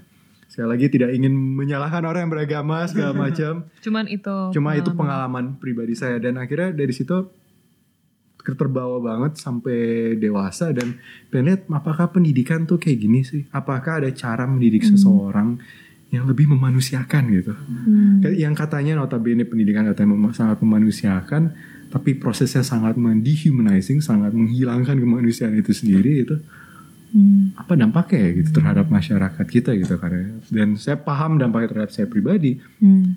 Tapi saya masih punya suatu orang tua, teman-teman bahkan lingkungan yang masih sangat suportif terhadap saya kan untuk tidak masuk ke lingkaran hitam saya harus kemudian menjadi penindas juga dan lain sebagainya gitu. Hmm. Dan gimana sebenarnya pendidikan itu bisa memutus rantai penindasan itu sendiri ya. Ketika misalnya guru pun sebenarnya ikut menindas. Mirip sama Ben sih. Ah, kalau Iya. boleh nambahin itu dulu jadi kepikiran salah satu yang membuat aku sangat marah dengan sistem pendidikan Indonesia tuh mirip sekali dengan Ben pengalaman traumatis dengan sistem pendidikan ah, formal. Jadi mirip banget sama privilege-nya juga. Jadi bapakku kan sekolah S3 di luar di Belgia waktu itu. Anak-anaknya dibawa ikut semua dan pada saat itu aku mengalami usia produktif anak-anak kan 6 eh 4 sampai berapa tahun ya aku lupa pokoknya SD kelas 1 kan kita lagi nyerap-nyerapnya kan. Aku sekolah di sana, sekolah negeri gitu. Yang 1 2 3 4. 4 tuh udah pulang ke Indonesia, masuk sekolah swasta yang enggak Katolik tapi apa? Pembauran, pembauran, bahasa orba banget nih. Aduh. Aduh. Terus em, apa? Nah di sekolah itu aku mengal biasa lah sama lah Ben ya tau gak sih anak baru yang bahasa Indonesia nggak jelek ya nggak kayak Ben karena aku besar dari Kayak Ben. Oh, iya. dia sampai sekarang masih jelek bahasa Indonesia ya. Tapi maksudnya uh, catch up dengan pelajaran sih biasanya. Iya, iya. Aku ingat kok hari pertama aku masuk lagi pelajaran agama Islam. Terus kalau dulu di kelas tuh memulai dengan doa kan. Ya aku nggak tahu ya doa apa ini kan kayak hafalan gitu kan. Wah itu si gurunya udah kayak Hah, menguncingkan mata gitu. Ini siapa nih gitu kan. Neraka. Wah, padahal cuman Jahanam. nggak tahu aja gitu kan kayak yang nggak tahu nih kan suka ada doa-doa tertentu gitu kan tergantung gurunya lagi-lagi gatekeeper ya gurunya terus nah setelah itu tuh ada pelajaran IPS bahasa Sunda. Wah aku jelek banget nih itu udah. Tapi persis seperti Ben guru-guru itu sangat menyalahkan orang ketika anaknya tuh bodoh gitu. Jadi kayak kalau misalnya aku nggak bisa IPS, IPS itu kan hafalan banget ya yang ibu kota atau kota-kota di Jawa Barat, Indramayu di mana yang apa sih? Peta buta, ya Allah peta buta. Ditemukan tanggal. Apa ini gitu kan? Buat aku itu tidak kontekstual ya pendidikannya gitu kan dan itu tuh kayak ah ibu tidak peduli sama anak baru itu. Biar aja dia dapat nilai jelek. Ngomong kayak gitu di Oh, depan. Gitu? jadi emang ada ada eh, sinetron ya mungkin Iya, Pak, aku pikir tadi itu sinetron. enggak enggak enggak. Dia Ngomong ngomong gitu. kayak gitu. Waktu itu aku dapat berapa? Jadi pas aku datang lagi tes peta buta aku dapat nol ya iya lah ya. Masa gimana juga gitu kan. Terus dia yang ah dasar anak baru. Jadi kayak malah menyalahkan anaknya untuk karena dia tidak tahu gitu. So aku yang waduh ini um, sangat traumatis tapi yang paling traumatis mirip sama Ben persinggungan antara agama dengan pendidikan. Jadi di pelajaran agama uh, waktu itu tuh lagi ngomongin surga neraka gitu. Aku kelas 5 deh nggak salah. Terus uh, aku kan polos ya anaknya gitu pada zaman itu. Ya mungkin karena apa ya masih baru gitu. Jadi Iya. nggak menyesuaikan dengan apa nih gitu. Mana baik buruk aku masih menimbang-nimbang ya. Terus gurunya itu cerita tentang surga neraka dan bahwa pokoknya semua orang non Islam akan masuk neraka dia bilang seperti itu terus aku kan polos. Aku tanya wah kalau misalnya ibu saya beda agama misalnya gitu. Eh, masuk neraka pak gitu. Oh iya masuk. Wah. Padahal anak SD loh ya. anak SD loh kelas 5 terus itu di situ pertama kalinya mungkin aku bener-bener ngerasain marah semarah-marahnya. Sedih sedihnya tapi juga bingung. Gak bisa ngapa-ngapain. itu tuh bingung banget. Aku bingung terus aku aku langsung keluar dari kelas aku jalan keluar ke WC gitu. Tapi marah jadi dalam situasi itu aku tidak nangis tidak apa tapi kayak ah geram nggak tahu bingung gitu kan. Itu membekas aku bahkan bisa memvisualkan aku duduk di mana gurunya seperti apa suasananya. Aku masih bisa memvisualkan. Setraumatis itu dan mungkin sekarang aku bisa melihat itu dengan sedikit jarak ya bahwa dia adalah bagian dari sistem yang mungkin dilatih untuk mengajarkan apa yang ada di teks ada di buku agama tekstual. gitu sangat tekstual. Dia dia menjawab seper- sepengetahuan dia. Dia mungkin bukan seorang ustadz uh, yang tidak mengerti uh, apa mungkin kitab kuning atau tafsir atau gimana. Ya memang dia tidak sepenuhnya salah ngomong itu. Dan mungkin juga secara tertulis mungkin seperti itu ya. Tapi lagi-lagi definisi Islam itu sendiri apa sih gitu kan. Itu filosofis pertanyaannya. Cuman um, di situ aku marah dan itu membekas dan aku inget kok kelas 6 SD aku pernah terlentang di di kamar eyangku. Karena aku setiap pulang sekolah bisa ke rumah eyang putri gitu.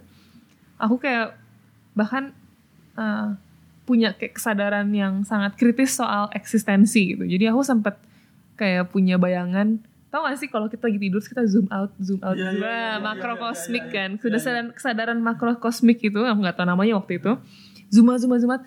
Untuk benar-benar kita tuh ngapain sih di dunia ini gitu itu cuman gara-gara satu kejadian di mana guru itu ngomong itu gitu. Jadi um, sekarang bayangin ya apa yang kita lalui di SD atau orang-orang lain itu pasti membekas dan menjadi um, pengalaman hidup atau arah-arah kehidupan seseorang gitu.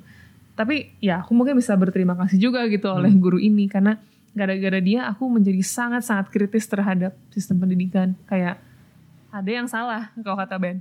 Kayaknya ada yang salah deh. Ini tidak berlandaskan cinta kasih ini tidak Yang empatik memanusiakan tidak ya. memanusiakan ini menyakiti Iya. um, dan membekas dan membuatku menjadi sangat marah sebenarnya dulu tuh aku marah banget sama ini semua tapi mungkin sekarang uh, dan di dan karena Paulo Freire juga gitu aku jadi bisa melihat dengan perspektif lain bahwa kita nggak harus dilandasi oleh anger gitu untuk melakukan perubahan kita bisa juga melandasinya dengan rasa kasih tapi ya itu proses yang panjang dan aku pun masih mencoba mencari di mana kasih seperti apa yang benar-benar mengasihi secara tulus gitu. Nggak cuman memikirkan diri kita sendiri gitu atau orang terdekat kita gitu.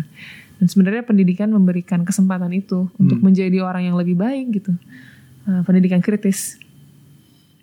Untuk cinta kasih oke lah yang mungkin bisa dipelajari. Tapi kalau untuk menjadikan manusia jangan-jangan konsep kita selama ini menjadi manusia itu adalah kalau kalau dalam pengertian orang Jawa kan eh, sekolah sing pinter gue jadi wong. Hmm. Iya kan? Jadi orang. jadi orang. Kalau bahasa Indonesia pokoknya belajar yang pinter terus jadi orang. Dan konsep jadi orang dalam tanda petik ini adalah yang tajir secara Iya. gitu-gitu ya Iya, emang. dokter Dokter. Iya, iya, dan kita kita semua tahu gitu itu bahwa itu ada narasi. dokter salah banget jadi dokter. Gimana sih itu mulia loh. tapi tapi benar kan ada ada narasi-narasi utama yang dominan di masyarakat kita tentang arti menjadi manusia gitu atau arti manusia yang sukses gitu dan justru itu yang harus kita pertanyakan kenapa kenapa ada narasi itu di awal mulanya juga emang ke- kenapa harus ada narasi itu gitu kan ya? Yang seperti itu. Dan dan sayang sekali sekali lagi kita tidak diberi kesempatan maupun diberi ruang untuk mempertanyakan kembali apa menjadi seorang manusia yang baik yang sukses dan lain sebagainya itu gitu. Hmm. nggak ada kebebasan. Kita benar-benar nggak ada kebebasan untuk ini. Kayak kata anjing kita kalau kata anjing kita? Anjingnya sangat iya. pemikir ya. iya di anjing kita Foucault di buku dia bu, dia punya buku Iya, kita nggak punya ya. Discipline and Punish 1977 dan dia, pernah di penjara Iya, dia pernah penjara dan dia dan pas banget dia melihat bahwa sekolah itu bagikan penjara. Dan mungkin memang benar gitu. Sekolah adalah penjara. Bukan untuk membebaskan manusia, tapi untuk mengurung pemikiran manusia. Hmm. Oke. Ini prosedurnya udah satu jam. Kita ngomong Udah nggak bite size ya. sistem itu. Terus eh, masih aman apanya tuh dirimu? aman aman Aman. Eh, di episode yang yang berikutnya kita eh, saya kami lebih eh, ingin menyoroti apa ya eh, nggak pedagogi dalam dalam dalam dalam kehidupan sehari uh, Bang Ben dan Barara yang lebih menubuh Allah menubuh dia tahu maksudnya apa? Ntar kita lihat yang uh, episode berikutnya. Oke.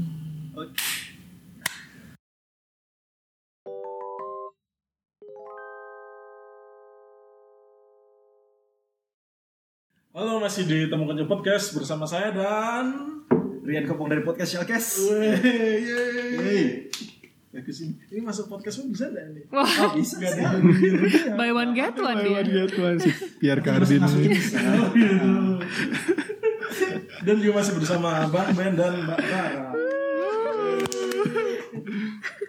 Paulo dan Freire. walaupun udara makin Kita lupa dingin bajak. Ini saltum ya, salah kostum nih anak-anak anak anak bawah ya. Feels like 40 derajat. Iya. Sekarang feels like 10 gitu. Parah banget. Eh, setelah kemarin mungkin ngomongnya agak melangit melangit gitu. Padahal berusaha membumi nggak nggak nyampe nyampe nih. Sekarang coba kita eh, kita eh, ngobrol tentang kegiatan Bang Ben dan Mbak Rara yang yang menurutku sih adalah apa ya kegiatan bentuk-bentuk pedagogi kritis yang menubuh. Wah, Wah bahasanya jadi berat. temennya Dian Sastro ya, anak filsafat nih. Jadi eh, kalau teman-teman googling beliau berdua kan banyak kegiatan-kegiatan yang yang Mualaf. Kirain tadi kalau googling keluar agamanya. itu itu sudah. Enggak mereka berdua sih. semua artis dia coba teman-teman masalah kalau dengar episode sebelumnya artis apa pun lah Indonesia atau luar negeri ketik namanya itu mesti ada banyak agama. Jadi orang Indonesia kebanyakan aja. Penting itu penting. Ah, entahlah. Untuk kita dengerin karyanya dulu, lu harus tahu dulu agamanya apa. eh tapi ini temu konco aman nih Hah? aman Apa namanya? pendengarnya Enggak apa nih, enggak apa-apa sih. Apa sih? Enggak apa enggak apa. kan di take down Enggak, enggak, enggak aman. Aman. Aman. Ini realitas sosial. Jadi Bang dan Mbak Rara kan aktif dalam beberapa kegiatan. Eh, ada yang urban farming kalau nggak sudah disebutkan. Ada wacana dan yang academy project sama yang baru-baru ini yang bikin podcast terakhir tahun berapa itu diupload berapa? Nggak ada kan? 1900 nah. Terakhir Juli ya kita. Iya. Mana masih? Oh kita ngobrolin satu-satu ya yang, yang Sip. eh, eh, urban farming dulu deh. Berarti tiga jam lah ya. Oh, Masing-masing sejam kan? Satu-satu ya. Iya, iya, iya. Kaitannya sama pedagogi kritis ur- ur- urban farming. Sebenarnya urban farming itu apa sih? Di kota Pengen nge-translate. Iya. Berkebun di kota. Tapi bener urban farming adalah berkebun di kota sih. berkebun. Mungkin Dengan- itu bertani ya kalau farming kan Ya farming sebenarnya kan bertani gitu. Iya, Ur- sebenarnya urban- aku jadi sebenarnya kita sempat berdiskusikan soal label ya. Soalnya Hmm. kan banyak yang bilang petani kota gitu kan, urban farmer, urban farmer gitu Iya. kan. Tapi bisa dibilang kita belum nyampe di tahap farming di mana bisa memberi makan satu desa gitu kan kayak tanahnya juga cuma Iya. empat kali empat dikali dua gitu atau, kan. Atau pendapatan kita datang dari, Dari farming. gitu Seutuhnya misalnya datang sebagai modal kehidupan gitu kan. Kan juga enggak gitu. Cuman memang belakangan mengalami redefinisi ya si istilah petani kota itu ke sana pokoknya siapa pun yang berkebun, bertani, menanam di kota dia menjadi seakan-akan petani kota. Cuman sebenarnya kayak kurang pas secara secara pengertian arti harfiah gitu. Tapi bisa bilang kita tukang kebun lah ya. Itu versi sans Gardener dong. gardener versi sansnya ya santuinya adalah tukang kebun gitu. Apa tadi pertanyaannya? Kenapa kritis? Ya, Nggak, kritis sih biasa aja. Jadi kalau Nanam-nanam aja.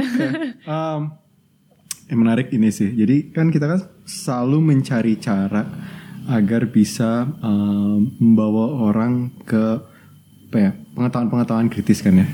Tapi kan kalau misalnya kita menggunakan tadi misalnya pembicaraan filsafat yang tinggi-tinggi jargonistik itu kan itu kan langsung mendorong orang jauh-jauh dari pengetahuan-pengetahuan itu gitu kan ya. obrolan berat nih. Obrolan berat nih ya, gue gak nyampe nih gitu kan. Gila lu apa ah teori gitu kan ya kalau pakai ke- apa kata-katanya gitu. Nah kita melihat salah satu caranya mungkin dengan si urban farming atau urban gardening ini kita bisa mengajak orang untuk um, memikirkan kembali atau bukan bukan memikirkan kembali berpikir tentang relasi uh, mereka dengan um, makanan mereka gitu atau atau tanah mereka atau uh, dunia lingkungan alam ini yang lebih besar dari mereka ini gitu. Caranya gimana? Ya ajak mereka berkebun, nanam beberapa hal mungkin. Kemudian dari situ mungkin mereka memunculkan kesadaran bahwa oh ternyata tuh numbuhin makanan tuh lama ya. Gitu. Ternyata tuh nggak langsung saya taruh benih muncul begitu saja ya. Ternyata butuh proses, butuh kadang-kadang kegagalan yang tidak bisa saya hindarkan gara-gara alamnya, kondisinya segala macam yang tidak bisa saya kuasai gitu kan ya. Dan sebagainya gitu. Bahwa ternyata banyak sekali tahap-tahap agar makan ini bisa sampai di meja makan saya gitu ya. Dan dari situ mungkin dia bisa berpikir lebih dalam lagi gimana ya petani hidupnya kayak gitu. Kalau misalnya banyak tidak hal yang menen- apa banyak yang tidak menentui ini gitu. Gimana mereka bisa memiliki pendapatan yang tetap apa tetap gitu kan ya. Dan lain sebagainya dan lain sebagainya gitu. Jadi intinya kita dengan mengajak mereka punya pengalaman langsung dengan menanam makanan mereka sendiri dan kemudian bisa kita arahkan dengan pertanyaan-pertanyaan yang tepat mungkin tentang relasi makanan dengan kehidupan sosialis kita mereka dan mau- mungkin dengan diri mereka sendiri. Mereka jadi bisa melihat konteks si berkebun ini jadi suatu hal yang besar lagi ketimbang hanya sekedar berkebun. Jadi suatu hal yang mereka menjadi suatu hal yang sangat bisa dibilang sangat politis sih, bisa dibilang begitu sih. Kalau berkebun. Mungkin gitu sih kalau dari saya pribadi. Ya sama sebenarnya waktu awal kita berkebun itu kan di New Zealand deh. Maksudnya benar-benar aktif banget lah dulu sih kayaknya beli apa tuh bunga matahari di Ace Hardware gitu ya terus nggak tumbuh kan. Karena terus tahu kita selalu terlena dengan gak terlena sih tapi percaya dengan aduh tanganku tuh nggak dingin gitu kan. Aku nggak bisa nanam ya nggak sih selalu dengar kata itu. Iya, iya, iya. Padahal sebenarnya itu sains ya. Itu kita science. kita bodoh aja. Kita nggak tahu cara nanamnya. Kita nggak Belum tahu. belajar aja. Belum belajar waktu itu aku belum tahu narot benih itu di mana. Mungkin harus direndam dulu berapa. dan lain-lain itu bodoh aja gitu kan. Terus, em, nah waktu di New Zealand itu eh, ini selalu kita share ya di mana-mana. Jadi hobi nomor satu orang New Zealand adalah berkebun. Kedua mancing. Kedua mancing dan ketiga naik gunung. Ketiga naik gunung. Iya, ternyata dia anak senja kopi mah ya, anak-anak New Zealand nih. Jadi em, aneh kan, maksudnya kita hidup di masyarakat, kita ceritanya membaur gitu kan. Kok semua orang berkebun ya gitu, kok jadinya susah barter gitu loh. Jadi Iya, susah terlibat di dalam exchange karena kita nggak berkebun sama sekali. Kebetulan waktu itu aku dan Ben dapat eh, kita sewa rumah gitu kan, bukan rumah sih, mungkin kayak kontrakan lah konsepnya. Si kontrakan ini tuh punya kebun yang di share sama tetangga. Nah, tetangga nggak ada yang mau ngapa-ngapain sama kebunnya cuma dipakai buat jemur pakaian. Sama-sama orang Asia mesti ya. Oh enggak enggak enggak enggak mereka Mereka anak-anak muda lah. Anak muda New Zealand. Anak muda New Zealand yang hidupnya masih agak party-party gitu, senoparty deh kayaknya. Terus uh, tapi dia pakai kandangnya buat uh, apa namanya Ternak ayam. ternak ayam. Oh. Jadi dia ternak ternak ayam bertelur sih. ayam bertelur, ayam bertelur. Jadi Hmm. dia punya itu lahannya kosong. Akhirnya oh boleh nggak kita garap? Kita waktu itu bilang ke landlordnya kan, tuan tanahnya. Oh boleh boleh katanya santai. Nah akhirnya kita mulai bereksperimen lagi-lagi eksperimen di situ. Itu belajarnya tuh bener-bener ya selama ini aku sangat berjarak ya dengan sains karena pengalaman traumatis lah waktu sekolah tuh kayaknya sains susah banget. Karena aku dulu IPA terus yang saking bencinya karena gurunya tuh yang ngasih satu, satu soal susah terus silahkan. Terus dia keluar. Iya sedih keluar kan? Terus orang kan yang pada Wah kompetitif mencari jawaban. Aku di belakang baca buku puisi. ah, so kayak males banget. Ya anyways Jadi di situ aku belajar dari nol Tentang Oh biologi tuh gini ya Maksudnya real Jadi Komposisi tanah, nitrogen, Iya, nitrogen, kimia tuh ada ada ada fungsinya loh ini semua. Terus eh, dan itu sembari kita melakukan. Jadi mencoba, mencoba, mencoba menanam, gagal, belajar lagi. Ya tadi sebenarnya kayak pendidikan keris ya, yang teori dan praktis, eh, praktis, praktek itu selalu berdialog gitu. Ya udah gitu terus aja ikutan workshop apa ya kita ya ikutan workshop dapat pengetahuan baru aplikasikan. Oh nggak nggak bisa nih yang ini di sini. Baca buku lagi minjem buku sih di perpustakaan eh, kota gitu. Dan terusnya seperti itu. Dan cerita nanya ke dosen. Kan dosen-dosenku pada berkebun. Jadi kalau misalnya lagi apa namanya eh, bimbingan. itu tuh mereka oh saya ada bayam buat kamu. Langsung kita oh kami juga ada kale weh. jadi jadi seru. Ya, saya bawa dodol guru. Aneh sana. saya bawa sintrong atau apa gitu ya lokal kan. Tapi di situ tuh jadi apa ya? Oh jadi moda cara untuk bertukar. Di sana adalah lewat hasil panen mereka sendiri sering kali itu salah satu bentuknya. Jadi aku kayak wow ternyata eh, berkebun bukan soal cuman berkebun itu sendiri tapi relasi sosial. Menunjang atau membentuk relasi-relasi sosial yang mungkin bermakna gitu dengan tetangga dengan teman dan lain-lain Nah di situ kita akhirnya jadi sangat semangat berkebun karena tujuannya lagi-lagi bukan untuk berkebun itu sendiri sebenarnya, untuk sesuatu yang sangat sosial sebenarnya, yaitu membangun relasi. Nah, jadi semangat belajar segala macem. Nah baru nih masuk dari situ uh, muncul kita ketemu sama teman-teman namanya radical gardeners, radical gardening, wah, wah ada di sana. Terus Ada anak-anak anarko. Iya, anak anarko sih sebenarnya. Iya, jadi anak-anak anarko di sana berkebun. Berkebun. Iya. Salah satunya berkebun. Salah satu wujud aktivismenya Oh, mereka adalah dengan berkebun. Kita bayangin ya kalau Bayangin anak-anakku yang milok-milok Oh. Iya, ya Milok mereka, juga. mereka gitu. Pas itu berkebun. Iya. Cuma manis gitu.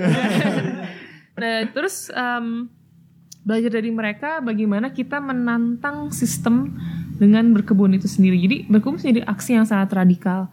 Kenapa? Karena kan kita semua orang butuh makannya nggak sih? Mau kaya miskin em, apa ya mulus atau tidak gitu. Semua butuh makan. Dian Sastro atau Dian kita. Sastro atau rakyat jelata kayak kita nah, selalu butuh makan kan? Jadi tapi makan itu dari mana dan diproduksi oleh siapa dan pada akhirnya ber, kepentingan untuk siapa gitu? Berpihak pada siapa sih sistem atau industri makan ini Ah, nah itu dia. Jadi mereka mencoba masuk lewat makanan untuk mempelajari itu gitu. Dan dengan menanam punya ketahanan pangan lokal misalnya setiap RT itu di di New Zealand RT atau apa ya? Ya, ya semacam RT. RT itu punya kebun. Di kota kita di Wellington setiap RT itu punya kebun sama kayak semacam GSG ya gedung serbaguna kecil gitu. Nah si eh, kebun-kebun ini tuh dipakai untuk eksperimen untuk berbagi ruang untuk eh, saling ngasih makanan berbagi hasil panen hasil panen yang berlebih didonasikan. Jadi kayak eh, kit- masyarakat dipastikan tidak akan kalau bisa tidak ja- jangan sampai eh, kelaparan. Karena mereka memproduksi makanan sendiri sehingga memiliki ketahanan pangan. Itu kan apa ya sangat politis ya sebenarnya Iya, bisa dibilang ya. Hmm. tapi politis. yang manis cie gitu. maksudnya em, nggak harus melulu cuman soal turun ke jalan dan bakar-bakar ban gitu. Ternyata berkebun menanam makanan kita sendiri juga menjadi sesuatu yang sangat politis. Nah belajar dari mereka kita langsung ngelihat berkebun dengan perspektif yang sangat berbeda. Akhirnya mungkin apa ya em, cara pandang terhadap hidup kita yang memang sudah sangat politis ini bisa loh digabungin dengan sesuatu yang sangat keseharian yaitu makanan. Dan sini ya konteksnya berkebun nah di situ aku sama Ben tuh malah jadi makin semangat lagi ngelihat berkebun tuh sebagai bentuk aktivisme mungkin sekarang masih sangat terbatas ya karena kita juga masih banyak eksperimen belum yang sangat publik yang Iya, kayak bikin iya. kebun gitu atau Ini gimana eksperimen teknis sih kita. masih masih ini. teknis karena uh, perbedaan iklim aku ma- Hama, itu Hama. beda banget sama New Zealand. Beda itu kita belajar konsep biologi berbeda lagi di Iya, jadi itu. kayak nanam apa kok bi- bijinya jelek-jelek Iya. gitu kalau beli di apa on online gitu kan nggak pasti. Kita cari sumber organik tapi kadang juga nggak tahu gitu. Sukses rate rendah. Terus em, jadi belum terlalu ngelakuin sesuatu yang yang kolektif bisa dibilang. Tapi sedang sih perlahan Iya. ya. Kan harus punya basis dulu ya kalau kita lagi-lagi sendirinya masih kopong kok berani-berani deh. oh iya deh kopong makanya ngapain kau bikin podcast Wah. Tapi ini Panjang, dua dua jam lagi ya. tapi ini menarik sih akhirnya baru sadar banget juga bahwa ini akhirnya perpaduan yang tepat antara tadi apa IPA dan IPS itu sendiri. banget, banget, banget. Di mana bener. kita berdua kita bukan orang IPA, science gitu bukan ya. orang pertanian. Iya, gitu ya. Latar belakang kita soal iya, eksak gitu. Ya kamu dia eksak kan ini sosiologi, ya, iya, scientific scientific katanya. katanya. Social Tapi science. kita akhirnya memaksa diri kita untuk memahami technical stuff dalam artian si biologinya, unsur tanahnya, segala macam Hmm. hal-hal yang berhubungan dengan eh, apa em, alam gitu agar lebih paham agar bisa menanam dengan tepat menghasilkan eh, panen yang bagus juga dan lain sebagainya gitu. Tapi kita akhirnya bisa melihat itu ada hubungannya dengan hal-hal sosial yang kita apa eh, anggap penting juga dalam keseharian kita membangun relasi dan lain sebagainya suatu hal yang politis juga dan kayak sangat tepat contoh yang sangat tepat untuk melihat hubungan antara banyak banget sih yang nanya, Marara nih sekolah pertanian ya waktu di New Zealand. Wow, S2 pertanian ke New Zealand ngapain ya gitu kan. Tapi enggak gitu. Dan masih jauh sih kita masih banyak eksperimen. Cuman sering kali juga didatengin anak-anak pertanian, mereka sendiri nggak bisa nanam. Dan mereka bilang kayak, aku tuh tangannya nggak dingin dah. Kita mulai lagi nih diskusi tangan dingin ini. Terus kita yang, hah? Ya nggak semua, cuman ada beberapa yang pada akhirnya tidak tahu cara membuat kebun segala macam. Mungkin secara teori ngerti ya. Nah ini pendidikan kritis nih, teori ngerti, tapi prakteknya nggak tahu. Atau kebalikannya praktek dulu, tapi nggak berbasis teori, jadinya atau banyak tidak asumsi Kayak asumsi ngarang-ngarang kan, pakai feeling, pakai feeling. Terus kalau gagal, wah ini ada kutukan. ya kayak gitu. Jadi berkebun di situ dan em, pedagogi kritisnya sebenarnya masih sangat di tataran personal kali ya. Maksudnya sekarang ya sih dan sedikit berbagi. Sebenarnya uh, ada sih uh, aksi-aksi kecil dengan tetangga. Jadi kebetulan kita tinggal di kom bukan kompleks sih, lebih kecil dari kompleks cluster ya berarti. ya. Yang banyak banget yang berkebun. Jadi kita udah mulai berbagi hasil panen, Hmm. terus uh, berdiskusi soal uh, composting, terus aku juga mulai protes-protes soal bakar sampah kan, bakar daun. Aku bilang eh, daunnya dikumpulin aja kita bikin kompos. Terus sejak saat ngomong kayak gitu, tiap hari ada daun kering di rumah banyak banget udah Malah kayak tempat sampah. iya, rumah kita tempat sampah. Tapi Tapi ya dari situ perlahan. kan membangun relasi kan. Iya, iya. Dan itu sih yang baik lagi di podcast-podcast yang sebelumnya bahwa ketika kita ngomongin tentang masyarakat kita yang sangat teratomisasi atau terindividualisasi Hmm. ini mungkin berkebun ada salah satu cara yang tepat juga untuk membangun relasi ini kembali gitu. Yang bermakna Karena gitu. sekali lagi balik lagi tadi semua orang butuh makanan. Butuh Iya. Hmm. Jadi ses- sesederhana itu aja sih. Jadi kita juga belum bisa update terlalu banyak soal em, apa ya berkebun ini kecuali itu gitu. Tapi waktunya ada. Maksudnya buat ngurus kebun kan Ya ada dan Nah, ada. Ini strategi. Ini teknis. Um, Jadi kita tuh buat- riset ya. cukup banyak. Te- metodologi namanya lazy gardening. Wah. Yang pe- atau dengan apa, kata lain- kebun pemalas. ya, atau no dig gardening gitu. Iya. No, No dig, dig. apa berkebun tanpa menggali gitu kan ya. Iya, dan sebenarnya yang paling low maintenance Iya. atau setidaknya yang kalau ditinggal cuma minta bantuin disiram sama tetangga atau eh, apa siapa gitu Atau bahkan disiram sekali dua kali seminggu terus udah masih hidup. tinggal. Hmm. Ya itu teknis sih, itu ya Itu ada cara-caranya. Cara-caranya. Tapi buat para pemirsa yang tertarik berkebun tapi pemalas eh, itu atau nggak ada waktu bisa dicari lazy lazy Lazy gardening, gardening. atau no dig gardening itu itu butuh podcast sendiri untuk dijabarkan tapi pastinya itu di- bisa dicari Dan sebenarnya kalau banget. misalnya menerapkan prinsip-prinsip permakultur, wah, meniru cara kerja alam ya, Iya. itu kita akan terbebas dari apa ya eh, belenggu eh, bercocok tanam sebagai sesuatu yang industrial, di mana sangat heavy maintenance gitu. Tapi kan itu butuh waktu juga untuk sampai si kebun kita punya kehidupan sendiri. Iya. Soalnya cara berkebun atau cara bertani kita bukan di Indonesia aja sih, tapi gara-gara revolusi hijau di seluruh dunia kan sangat konvensional ya. Bahwa kita harus ada musim, terus habis itu ganti, terus menguruk tanah kembali. Itu kan sangat labor intensif ya, intensif banget buat tenaga gitu. Sedangkan kalau misalnya kita ngikutin alam, di mana kita nanam sesuatu, kemudian mati dan kemudian akan benih apa biji lagi jatuhin sendiri lagi kan itu kan akan ada siklusnya pribadi. Dan dan itu kita bisa melakukan, kita bisa mereplikasi itu Sangat di memungkinkan sangat ya. memungkinkan untuk Memungkinkan. mereplikasi itu di um, kebun kita yang ukuran Iya. cuma Mungkin 4 kalau kali 4 misalnya ini apa cakupannya tidak terlalu besar, sangat bisa memenuhi kebutuhan. Asal kita juga berubah. Nah, Iya. berarti kan kita mau makan seasonal. Iya, iya. Jadi nggak jangan pengen jeruk mandarin di saat nggak musim gitu loh, kayak gitu sih. musim hujan minta mangga. Iya, kayak gitu gitu kan kita banget tuh kan. Tapi ya ini sulit karena ini udah cara hidup yang sudah melekat Iya. yang harus diubah. Tapi itu memaksa kita mengubah pola diet kita pas Iya di sih. New Zealand sih kayak Ya, kita seasonal gitu. kita ingat banget pas di New Zealand kita um, makanan kita mayoritas kecuali gandum dan beras so pastinya Iya, karena kita nggak nanam padi ya gitu. ya kali gitu. Terasering Padi, terasering gitu. Di New Zealand terasering.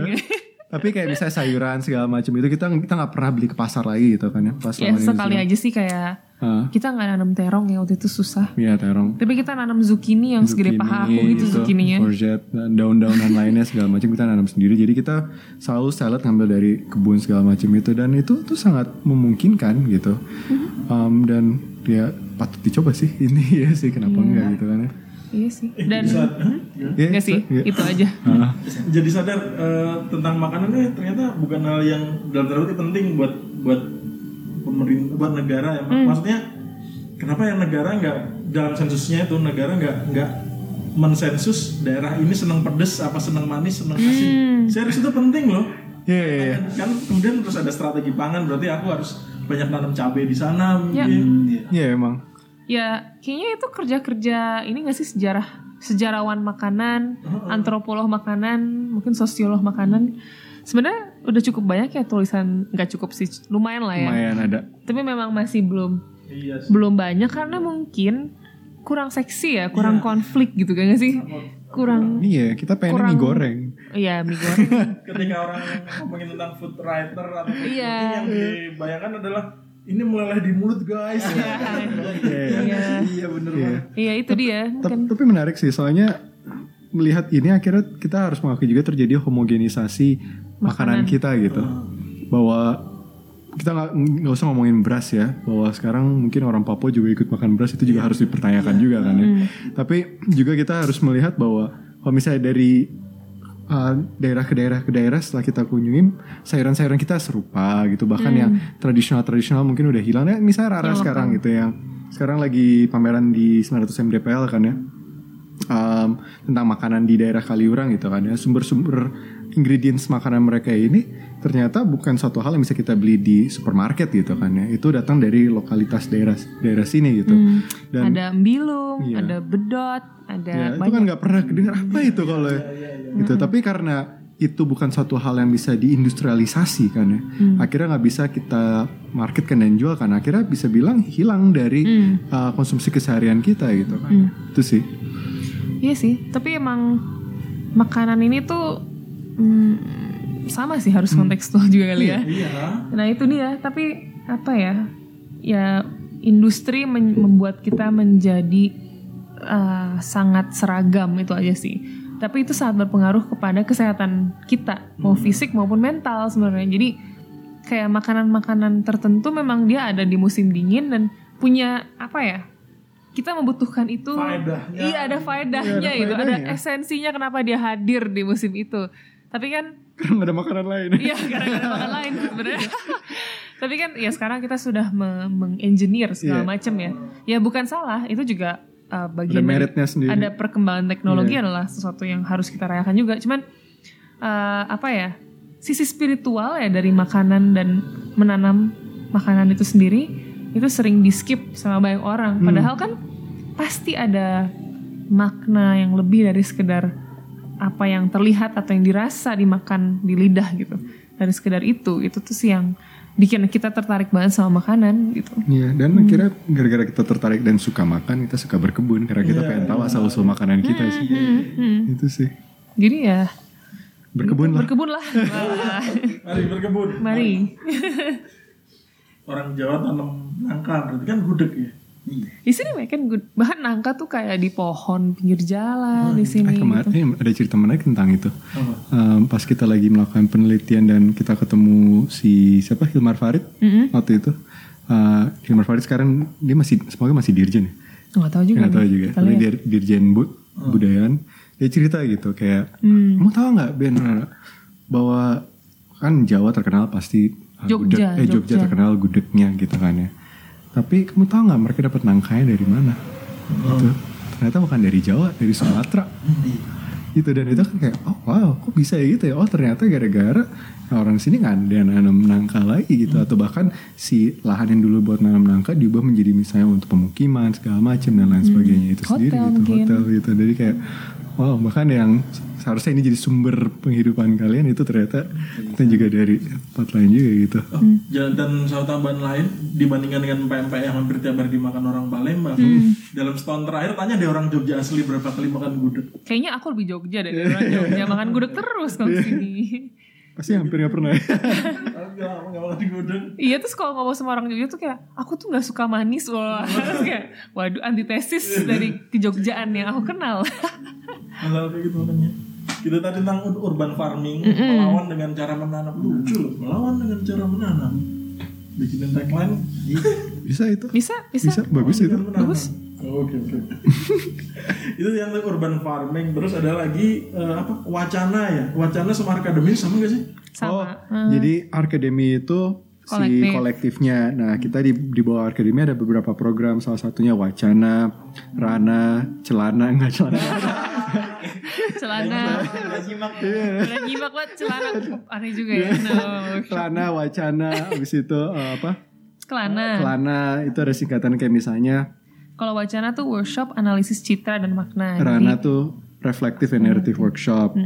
Mas itu kalau celana eh, tuh kelas jalanan jadi kelas jalanan. praktek fotonya sambil di workshop itu gitu Gitu. ya dan lain-lain lah Nah, sebelum kita masuk ke program-program, mungkin mungkin akademi dulu kali ya yang enaknya. Akademi apa sih? Kan jadi gue yang nanya. wow jadi host dan jadi host Akademi, akademi itu itu ada kolektif lah isinya Iya. tuh fotografer uh, Pegiat fotografi lah. pegiat fotografi dari mulai fotografer, pendidik di bidang fotografi maupun ya kita peneliti, iya. ya kurator masuk Kurator, juga ah. gitu. Jadi em, kolektif yang cukup eh, beragam ya, jadi nggak cuman fotografer semua. Jadi tapi fokusnya kita ke pendidikan fotografi Hmm. dengan pendekatan pendidikan kritis bisa Ya, kayak gitu lah. gitu. Jadi, fotografi kritis apa pun. Iya itu. digabung. Jadi Digabung pendidikan gitu. kritis tadi pedagogi kritis yang kita bahas Iya. berbeda itu Kamu jadi digabung dengan fotografi. Jadi fotografi kritis. Iya. Nah, apa itu fotografi kritis? Sebenarnya mirip dengan tadi kita berkebun, menggunakan fotografi sebagai medium untuk mengajari orang tentang isu-isu kritis di sekitar mereka. Iya, termasuk untuk mempelajari kontradiksi yang ada di masyarakat, Iya. untuk untuk melihat relasi kita dengan masyarakat, posisi kita di masyarakat. Jadi itu semua yang tadi kita bahas beberapa episode sebelumnya, tapi mediumnya fotografi. Iya. Nah, kenapa fotografi? Karena aku dan Ben merasa fotografi adalah medium yang sangat demokratis hari ini. Hampir semua orang bisa motret, Iya. ya kan? Semua orang tuh punya kamera, bisa dibilang karena sekarang HP, HP. dari yang 500 ribu sampai yang 11-12 juta atau 18 juta, itu juga semua bisa motret. Dan bisa dibilang tiada hari tanpa motret ya, bisa hari ya sekarang-sekarang ini. Mau foto makanan, I woke up like this. gitu. Atau cuman atau foto penyuluhan ya kan? Atau apa. Penyuluhan, apa, apa pun lah semua difoto semua gitu. difoto kan dan semua disebar sekarang bisa disebar dengan uh, medium-medium yang ada tapi uh, ternyata karena dia begitu dekat dengan keseharian sebenarnya kita bisa nggak ya mempelajari masyarakat lewat fotografi saking dia sudah melekat dan tadi bang udah menebuh tangan kita aja udah kayak gini kalau megang HP kan. Jadi sebenarnya salah satu ke idenya idenya waktu awal mulanya akademi terbentuk tuh itu gitu.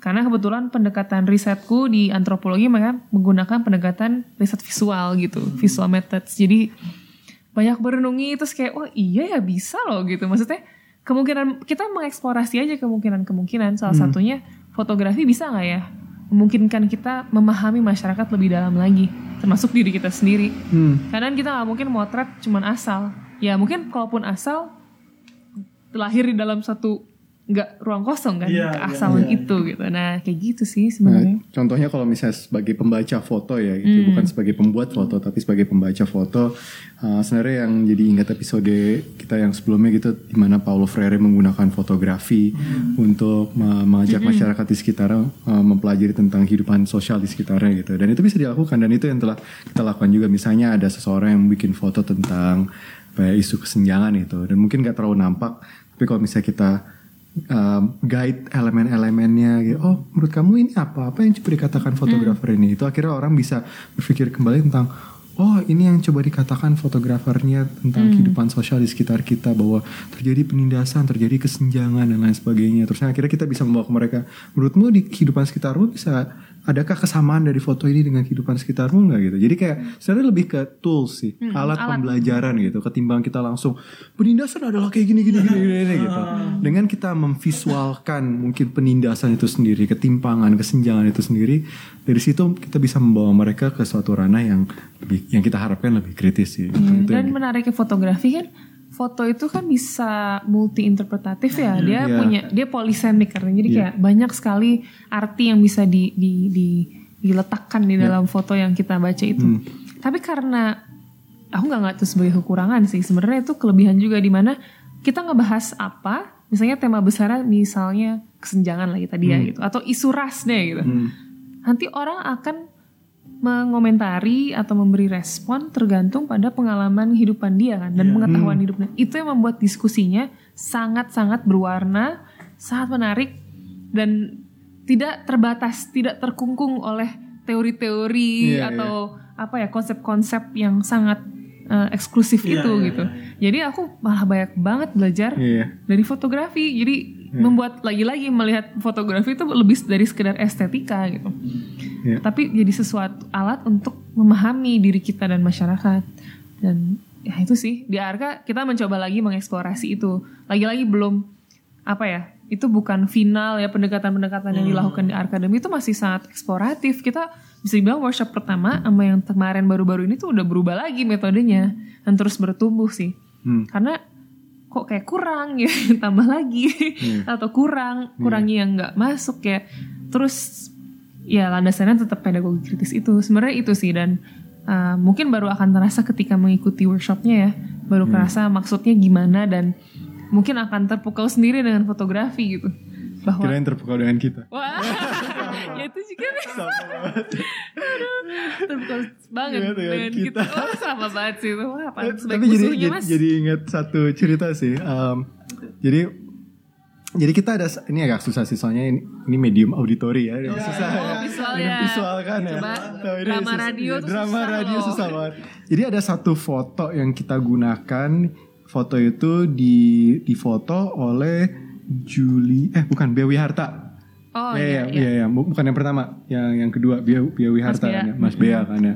Nah, foto itu uh, menunjukkan bahwa ada seorang polisi yang lagi membantu mahasiswi gitu. Um, nah, itu jadi kayak ada bayangin itu Konteksnya kayak ada 98. konteksnya 98. lagi apa namanya kerusuhan kerusuhan 98. yang uh, lagi menurunkan Soeharto. Jadi ada polisi lagi sedikit berjejer. Ada salah satu polisi yang lagi naikin helmnya. Kelihatan banget bahwa dia nggak ingin menggebuk gitu kan ya. Dan dia kayak pengen ngebantu si mahasiswinya yang jatuh gitu. Nah kalau di misalnya kita tunjukin foto itu karena kita misalnya minta peserta workshop kita menganalisa foto itu kan ya di Jakarta, di Jawa, Surabaya, Surabaya, Jogja, di Sumatera bahkan. Sumatera juga mereka mema- memahaminya dengan cara-cara yang sama. Oh ini polisinya lagi membantu gitu kan ya. Kita membawa foto ini ke konteks di Papua. Waktu itu kita ngadain workshop di Manokwari.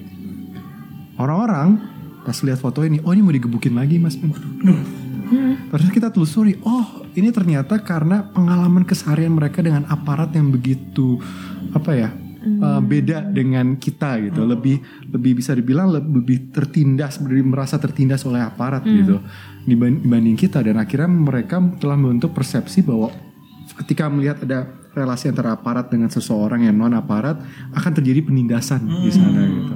Dan itu menarik kan. mereka Mindset ya, mereka kayak gitu karena itu berangkat dari pengalaman keseharian mereka juga dalam dalam melihat relasi mereka dengan aparat gitu. Itu kan menarik banget bagaimana foto itu multi interpretatif tapi tergantung hidup apa konteks kehidupan mereka pribadi gitu. Itu sih. Makanya itu sangat menarik untuk menelusuri lebih dalam lagi tentang akhirnya kehidupan konteks mereka pribadi itu dari foto ini gitu. Iya. Jadi workshopnya Arkademi itu ada beberapa jenis kan tadi yang Hmm. ada wacana celana-celana itu. Nah, yang di celana kita Iya. ngapain ya? Menarik juga itu. Jadi kalau di wacana tuh lebih membaca foto sih. Membaca foto untuk membaca masyarakat. Sebenarnya sesimpel itulah gitu bayangannya. Jadi eh, materi-materinya tuh kayak materi ada apa namanya literasi visual dari Mas Kurniadi Widodo yang ada juga di episode berapa? Lupa, Lupa, saya. wah, Lupa. udah cukup lama. Vernakular. Vernakular waktu itu ya. Banyak banget sih podcastnya. Iya, makanya jangan terlalu banyak mas. Terus baru ini tiga episode, ngeselin banget. Em, jadi Mas Wid akan menuntun di literasi visual, jadi dia ngasih aja referensi-referensi. Karena kan mungkin referensi visual atau foto sejarah fotografi kita tuh terbatas ya di Indonesia. Maksudnya, eh, apalagi kalau kita nggak studi fotografi gitu, kita cuma tahu apa yang kita lihat. Misalnya di brosur Indomaret gitu kan, atau di papan billboard. Ya, fotografi kita kan vernakular bisa dibilang gitu. Em, Mas Wid ngasih contoh-contoh uh, li- dia memperkaya literasi visual kita lah gitu. Lalu kalau aku dan Ben lebih ke bisa gak sih kita membaca foto dengan suatu kerangka berpikir. Jadi framework gitu. Misalnya uh, kerangka Gender. gender atau misalnya kelas atau ras atau lingkungan atau apa pun nih. HAM. HAM misalnya gitu. Bisa ternyata karena kan dia adalah teks sebenarnya. Kita tinggal ngasih kacamata apa nih untuk bisa menikmatinya. Iya, iya, Karena kalau estetika ya bisa juga, tapi kan kita sering kali hanya pakai kacamata estetika nih kayak kok posisinya bagus nih? Atau Blurnya cakep. blur eh, bokehnya wah cakep, bokeh. bokeh. Iya. Iya, bokehnya cendol kan wah bokehnya cendol. Jadi kayak gitu-gitu. Jadi uh, bisa nggak ya? Ternyata bisa. Dan itu lagi-lagi sangat memperkaya foto itu sendiri sih kalau berdasarkan pengalamanku dan Ben. Tapi itu wacana. Jadi um, ini salah satu workshop yang biasanya pesertanya itu bukan fotografer. Kalau iya pun sedikit. Minoritas misalnya fotografer. Eh, banyak orang non fotografi yang non fotografer tertarik. Karena merasa ini tidak eksklusif hanya untuk fotografer Mereka sadar bahwa kehidupan kita sangat syarat dengan foto dan mereka pengen memahaminya lebih dalam lagi gitu. Tapi bukan sebagai fotografer gitu. Jadi yang ikutan tuh beragam banget. Nah itu memperkaya diskusinya lagi. Terutama kalau misalnya ada yang peneliti, ada yang aktivis, ada yang dosen, ada yang mahasiswa di bidang apa misalnya. Engineering. Jadi kayak dia punya perspektif. Misalnya dia ada yang, ya kan si si Faras misalnya dia tuh anak teknik mesin. Jadi waktu dia dia ngeliat foto yang ada elemen metalnya, cara dia menginterpretasinya tuh sangatlah teknik mesin. Tapi itu keren banget kayak wah nggak pernah kepikiran aku. Tapi bagiannya mengaitkan itu dengan isu sosial yang ada di foto itu ya. Dan dia mampu melakukan hal itu gitu. Itu Iya yang itu kita kayak wah ini keren banget. Keren gitu. banget itu aku nggak pernah bisa lakuin itu karena kita dari ilmu sosial sudah sangat terbiasa melihat fenomena sosial kayak kita jadi malah tumpul gitu ngelihat elemen-elemen visualnya kayak gitu jadi em, itu yang aku suka dan sangat mungkin salah satu kelas terfavorit buatku pribadi wacana sih. Hmm. Nah tapi misalnya ada juga kelas-kelas kayak eh, Kelana ya Hmm. yang baru-baru ini kan eh, Arkademi kerjasama dengan eh, LSM lingkungan gitu untuk membuat rangkaian workshop di beberapa kota yang punya isu tanah, isu lahan. Jadi eh, bikin foto story merespon eh, temanya itu tentang tanah, konflik tanah gitu di Indonesia. Dan em, itu tuh gimana ya? Mungkin kalau bisa ngejelasin fotografi kritisnya adalah gabungan antara antara eh, apa ya keahlian fotografis untuk memotret, skill-skill fotografi dasar maupun tidak dasar ya, maksudnya extended gitu, digabung dengan kemampuan untuk riset dan literasi visual itu digabungin semua das gitu. Jadi itu kelana gitu. Jadi Itu kayak intinya kayak kita minta peserta untuk riset tapi outputnya itu fotografi visual, gitu. kayak bikin esai pendek tapi visu- uh, outputnya harus visual gitu jadi em, Jadi mereka benar-benar harus memahami isunya secara sangat mendalam dan juga Wah memahami sangat mendalam lebay banget sih. Iya. Oh, nggak- seminggu. nggak salah. Mendalam banget. Mendalam. Mendalam, S3. S3. Cukup mendalam lah ya, cukup Iya. mendalam. Uh, dan bisa menuturkannya dalam bentuk visual sih itu. Iya. Aku jadi ingat episode Cholgas yang seksi killer sama Oh itu fotografi alam. Eh, itu kalau enggak kalau dimasukin sini kemarin kemarin kan Iya, keren ya Bisa, sebetulnya. bisa, bisa.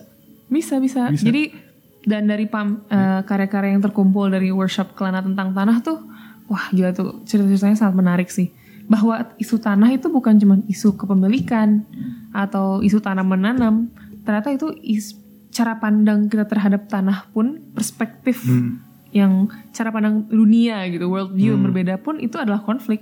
Iya. Jadi em, dan ini nggak cuma horizontal, kadang bisa vertikal, bisa wah banyak sekali gitu dan dari mulai tentang kematian, tentang kerentanan, tentang eksploitasi dan bentuk-bentuk eksploitasi juga ada yang subtil, ada yang sangat di muka gitu kan.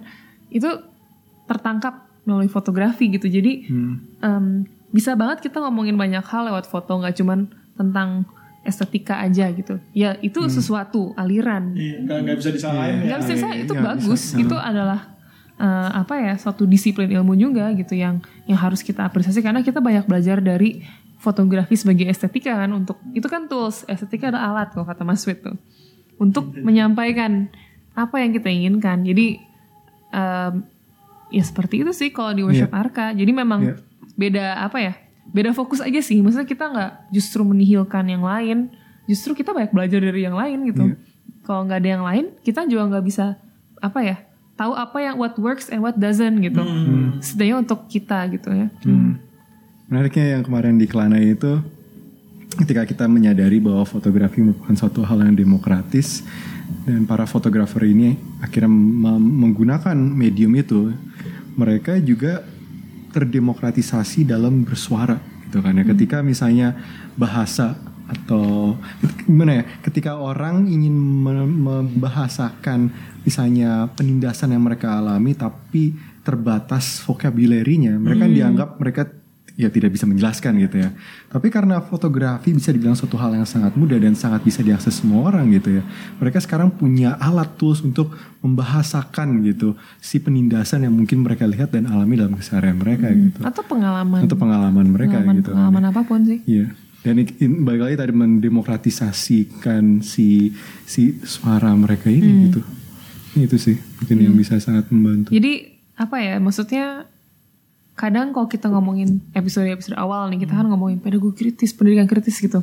Bayangin ngomongin itu di peserta workshop ngantuk gak sih ngantuk banget kan? Maksudnya kayak teoretik, mengawang, terus cukup sulit dan mengharuskan kita sangat refleksi dalam ke Dan relate lah istilahnya. Iya, cukup sulit lah maksudnya. Dan entah kenapa berkebun dan fotografi tuh adalah medium-medium yang sangat pop, Iya. yang ringan, keseharian bisa dibilang dulu udah keseharian lah ya. Maksudnya itu makanan kurang keseharian apa? Fotografi sekarang keseharian yang eh, efektif untuk Iya.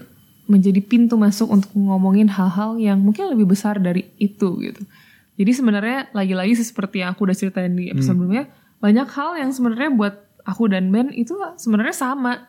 Jadi em, spiritnya atau em, apa ya apinya gitu, yang baranya tuh sebenarnya pedagogi kritis. Iya. Cuman em, wujudnya bisa beragam gitu. Jadi apa ya toolsnya bisa banyak gitu bentuk-bentuknya. kita nggak pengen apa me- memberikan mereka hal-hal yang radikal tapi kita ingin meradikalisasi hal-hal yang mereka sudah miliki. Itu sih. Dan itu yang penting. Dan ya, sekali lagi makanan berkebun fotografi hal-hal yang mereka sudah paham dan kenali gitu. Kenapa kita harus memberi hal yang baru ketika bisa kita bisa menggunakan hal yang mereka sudah miliki kan? Mm-mm. itu sih. Terus mau expand lagi nggak? Expand ya mining sih mining, Mining abis ini ya. Ini gimana? abis ini kan eh, Eks- tambang emas ya. tambang Wah, ekspansi di ke sana ekspansi. tapi nggak tahu ya kalau expand Sebenarnya bukan expand ya tapi eh, mungkin expand pengetahuan kita pribadi iya yang pasti. itu sih Maksudnya bentuknya oh, besok mau coba pakai ini mana tahu lebih rame. Banyak. Oh, Oh, mencoba indah gitu. Pindah. expand ke bidang lain selain itu tadi apa? Berkebun dan foto. Belum sih. mungkin kalau kita suatu hari nanti tapi kita kita ngerasa ber- berdua paling tidak ngerasa kita saat ini ahli di dua hal itu. Ahli. tidak bukan ahli sih, tapi Tertarik tertarik. Iya, sangat tertarik dan itu. mau menginvestasi waktu dan Iya. tenaga di situ gitu. Tapi balik lagi tadi kita sangat berpegang teguh terhadap pedagogi kritis. Toolsnya sekali lagi bisa beragam macam gitu. Kalau misalnya Hmm. ke depannya ternyata kita menggunakan hal-hal lain dengan senang hati gitu. Sebenarnya ada sih yang udah expand dan ini masuk ke pertanyaan berikutnya aku udah tahu apa. Ya, Pak. kan benang merah tadi kan sempat ngomong kan benang merah. Iya. Ya benang merah podcast salah satu bentuk eh, ekspansi kali ya. Em, di mana jadi sekarang kan kita lagi hidup di zaman konten ya gitu. Semua orang tuh content creator bingung Iya. gitu. Dan aku sama Ben tuh sebenarnya nggak punya waktu yang banyak untuk membuat atau hidup di dunia maya. Entah kenapa kayak kebagi nggak sih? Kayak aku nggak tahu kalian gimana ya. Cuman kalau aku pribadi merasa sangat kesulitan membagi realitas. Gue salut loh, gue salut sama orang yang bisa online Twitter terus. Twitter Kayak- atau kayak bikin Instagram. thread panjang Instagram tuh gitu. bikin apa tuh yang kayak cool tweet tapi di Instastory terus Iya, gue kagum, gue jujur. menjaga engagement. Wah kayak gitu-gitu kayak kagum. aku tuh nggak pernah mikirin kayak gitu sih. Kenapa gue benci Jokowi? A threat? Gitu. wah. Mantap tuh Wah gila, niat banget loh gitu. keren banget Iya, sih. aku gitu. Belum kami belum menemukan formulanya untuk hidup di dua Iya. Dunia, dunia ini itu kan. Uh, karena dua-duanya adalah sama nyatanya gitu Iya, kan iya. sekarang. Tapi em, entah kenapa akhirnya memilih podcast tuh karena ngerasa di medium ini uh, kita bisa menyampaikan sesuatu secara menyeluruh. Karena uh, emang kita rencananya emang bakal durasinya tuh wah panjang gitu ya 1 sampai 2 jam atau tiga jam banget. iya terus kayak orang motong sendiri aja silahkan kamu mau berhenti di mana pun Udah gue capek mau makan dulu ya udah. ya udah stop gitu. dulu. Nah, Tapi ngerasa harus menyeluruh dan memberi kesempatan untuk mereka yang punya pengetahuan yang alternatif untuk berbagi gitu dan eh, diuji mungkin pengetahuan-pengetahuannya di ruang si benang merah ini. Jadi aku ngerasa sama Ben tuh em, ini sebenarnya kayak kelas ya, cuman direkam gitu aja sih, diskusi yang direkam aja. Jadi sesederhana itu aja. Dan em, karena kadang kami ketemu banyak orang yang sangat menarik di dunia nyata dulu nyata ya fana maupun maya maupun ini fisik gitu. Tapi kok sayang ya ketika orang itu nggak pernah terarsipkan gitu si pemikiran-pemikirannya. Karena begitu kerennya dan em, mungkin dia belum menulis banyak atau nggak bisa diakses mungkin lewat audio kan jauh lebih pop lagi gitu Nah itu, itu. Idenya tuh makanya podcastnya sebetulnya. iya iya iya persis Berhasil diomongkan sama Mbak Rara. seperti itu benar dan Konco kan kita juga udah diwawancara terus kayak wah seru ya gitu. Iya, emang seru. Waktu itu belum ada benang merah, tapi emang udah kepikiran pengen banget bikin podcast cuman kok nggak ada energinya, nggak ada duitnya tuh beli itu ya pot apa Iya. Zoom. terus ya Ya gitu sih. jadi ekspansinya s- cuman bukan ya cuman sangat sedikit sih. Iya. Kalau Tapi sekali lagi kita lagi bereksperimen lagi gitu kan ya. Kita kita sangat suka bereksperimen karena karena nggak tahu kayak sebagai pendidik tuh itu wajib tau. Iya. Kar- Karena kita kan berurusan dengan manusia lain gitu. ya. Kita nggak pernah nggak akan pernah punya formula final kayaknya untuk oh ya yang bisa kita generalkan ke semua manusia gitu untuk mengajari tentang uh, isu-isu kritis di sekitar kita gitu. Makanya dibutuhkan eksperimen itu kayak apa yang paling tepat caranya menyampaikan segala macam agar pesan-pesan yang yang ingin disampaikan oleh mereka yang mungkin menganggap dirinya progresif bisa lebih tepat disampaikan gitu kan ya. Itu sih dan kayak kita sangat senang sih juga bisa memberi ruang untuk orang-orang yang yang tidak diberi ruang di dunia ini gitu karena dia mereka mereka dianggap tidak penting mungkin dianggap marginal dianggap uh, tidak normal gitu kan ya dan lain sebagainya gitu Iya, dan media harus utama kan ba- bahkan di era perkontenan ini gitu ya. Maksudnya harus utama banget nih yang di YouTube lah di apa. Lagi-lagi ngasih panggung ke orang-orang itu tuh lagi. Kalian kalian buka YouTube orang yang wawancara Aduh. ini ini ini sama-sama lagi gitu Jadi aku pikir dengan privilege yang aku punya terutama sebagai orang yang cukup dikenal lah ya gitu. Kenapa nggak kita kasih ruang untuk pengetahuan atau pemangku, enggak pemangku juga sih, orang yang punya pengetahuan atau pengalaman, alternatif. pengalaman ya. Mm-mm. Yang Instagramnya bisa- bisa di scroll. Wah, bisa swipe up ya, bisa nggak mas? Jadi em, ya itu sih, tapi emang sulit. Sebenarnya list kita, list yang mau diwawancara tuh banyak sekali. Iya. Dan eh, banyak lah kita udah punya gitu, udah siapin. Cuma ya waktu sih, susah banget ternyata. kayak pengen bikin konten gratis tapi harus nyari duit Iya, cukup susah ya itu ya mengaruhi dua dunia Iya, itu ya dua antara dunia kemiskinan itu. dan iya itu sih dan apa namanya selain itu juga apa namanya si proses membuat podcast mungkin sama kayak Mas Iman juga cukup lama ya dalam artian satu episode riset dulu kalau misalnya si orang ini baru nulis sesuatu kok bisa baca apa yang atau Iya, iya. karya apa lah misalnya dengerin Dengarkan podcast benang merah dulu kan mas ya jadi uh, kita nggak cuma sekedar Oh ini orang terkenal wawancara gitu ya. Gue gak tahu sama sekali tentang dia wawancara ya. yang dan sering kali itu kita menanyakan hal-hal yang kita ingin uh, tahu bukan yang orang itu ingin Nih. uh, sampaikan Bukan, kepada publik jadi kolaborasi itu penting tapi untuk bisa sampai itu kan kita harus tahu dia tuh apa ya ahlinya atau dia lagi tertarik apa dia lagi sibuk ngapain itu kan butuh proses juga ya gitu jadi Kayak, ya, intinya mini riset sih. mini riset. kayak misalnya kita pengen banget wawancara Mbak Ayu gitu Ayu Tami Nah, terakhir baca bukunya tuh udah cukup lama yang edisi Iya. larung segala macem kan. Dia kan ngelu- ngeluarin edisi yang Spiritualisme spiritualisme kritis. kritis, gitu. Hmm. Ya harus baca dulu dong bukunya gitu kan. Nah itu kan ya harus berarti me- me- me- meluangkan waktu ya ini semua. di antara kehidupan yang udah dua dunia ini gitu kan. Iya. Ya, itu Tapi mungkin lumayan. itu yang dikira orang-orang content creator ya bahwa ya udah bikin konten on the spot gitu ketimbang Iya. yang hal-hal yang datang sebelumnya itu yang riset segala macam itu. itu. Mungkin di sini kita sangat eh, bukan progresif, ya, kita sangat apa ya eh, tradisionalis Iya. wah. Maksudnya kayak masih sangat berhati-hati gitu. Kayaknya tuh bikin konten Iya, kita ingin Nggak- orang-orang yang kita wawancara kita pengen merepresentasi mereka se- sedekat mungkin dengan ya mereka sendiri gitu kan, yang nggak pengen padahal nggak ada yang dengerin juga podcast Iya. ini. Sok-sok ada lah. satu dua, dua lah, ada lah. Ya, udah lu- udah lupa. Iklimnya masih bagus podcastnya. Iya ya, pod- sekarang lagi oke ya. Di- Kan tadi udah ditanya-tanyain di protes-protes ininya tuh kualitasnya kan kemarin. Oh iya, Oh, Berarti ada yang dengerin. ada sampai menit kelima gitu. lima. Dari 203 menit. Iya. Aduh. Iya, jadi kayak gitu sih. Iya, itu sih kayak kalau misalnya benang merah antara tadi berkebun Woi. dan boleh, boleh. berkebun dan habis itu akademi dan benang merah podcast itu sendiri sih ya ya balik lagi ke apa episode uh, apa uh, podcast ini yang pertama tentang kita yaitu pedagogi kritis sih. Dan kita ingin um, apa ya berbagi tentang pengalaman kita tentang pendidikan kritis cara mengajari pendidikan kritis, kritis itu sendiri dan pengalaman-pengalaman kita dalam mengarungi itu semua sih semuanya. Mungkin kok ada satu harapan sih sebenarnya kalau ekspansi yang yang lebih real ya sebenarnya harapan kita sebenarnya suatu hari punya ruang sih, punya Iya, ruang fisik Oh. untuk menggabungkan Iya. ini semua karena Iya, sekarang iya, kan kita nggak punya space-nya ya dalam artian semuanya digital atau Iya. berbasis ya kayak Arka ya basisnya Instagram account sama email dan milis gitu. Terus kalau berkebun kita nggak ada pasti ya ada kebun tapi kan itu rumah pribadi ya jadi Hmm. nggak bisa terlalu publik gitu.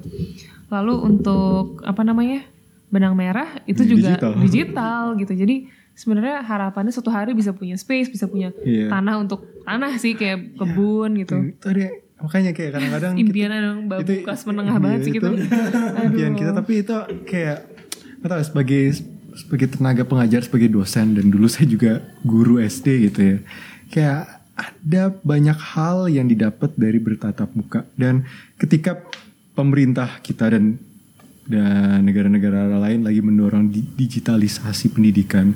Semuanya tuh lewat YouTube lah atau lewat apa.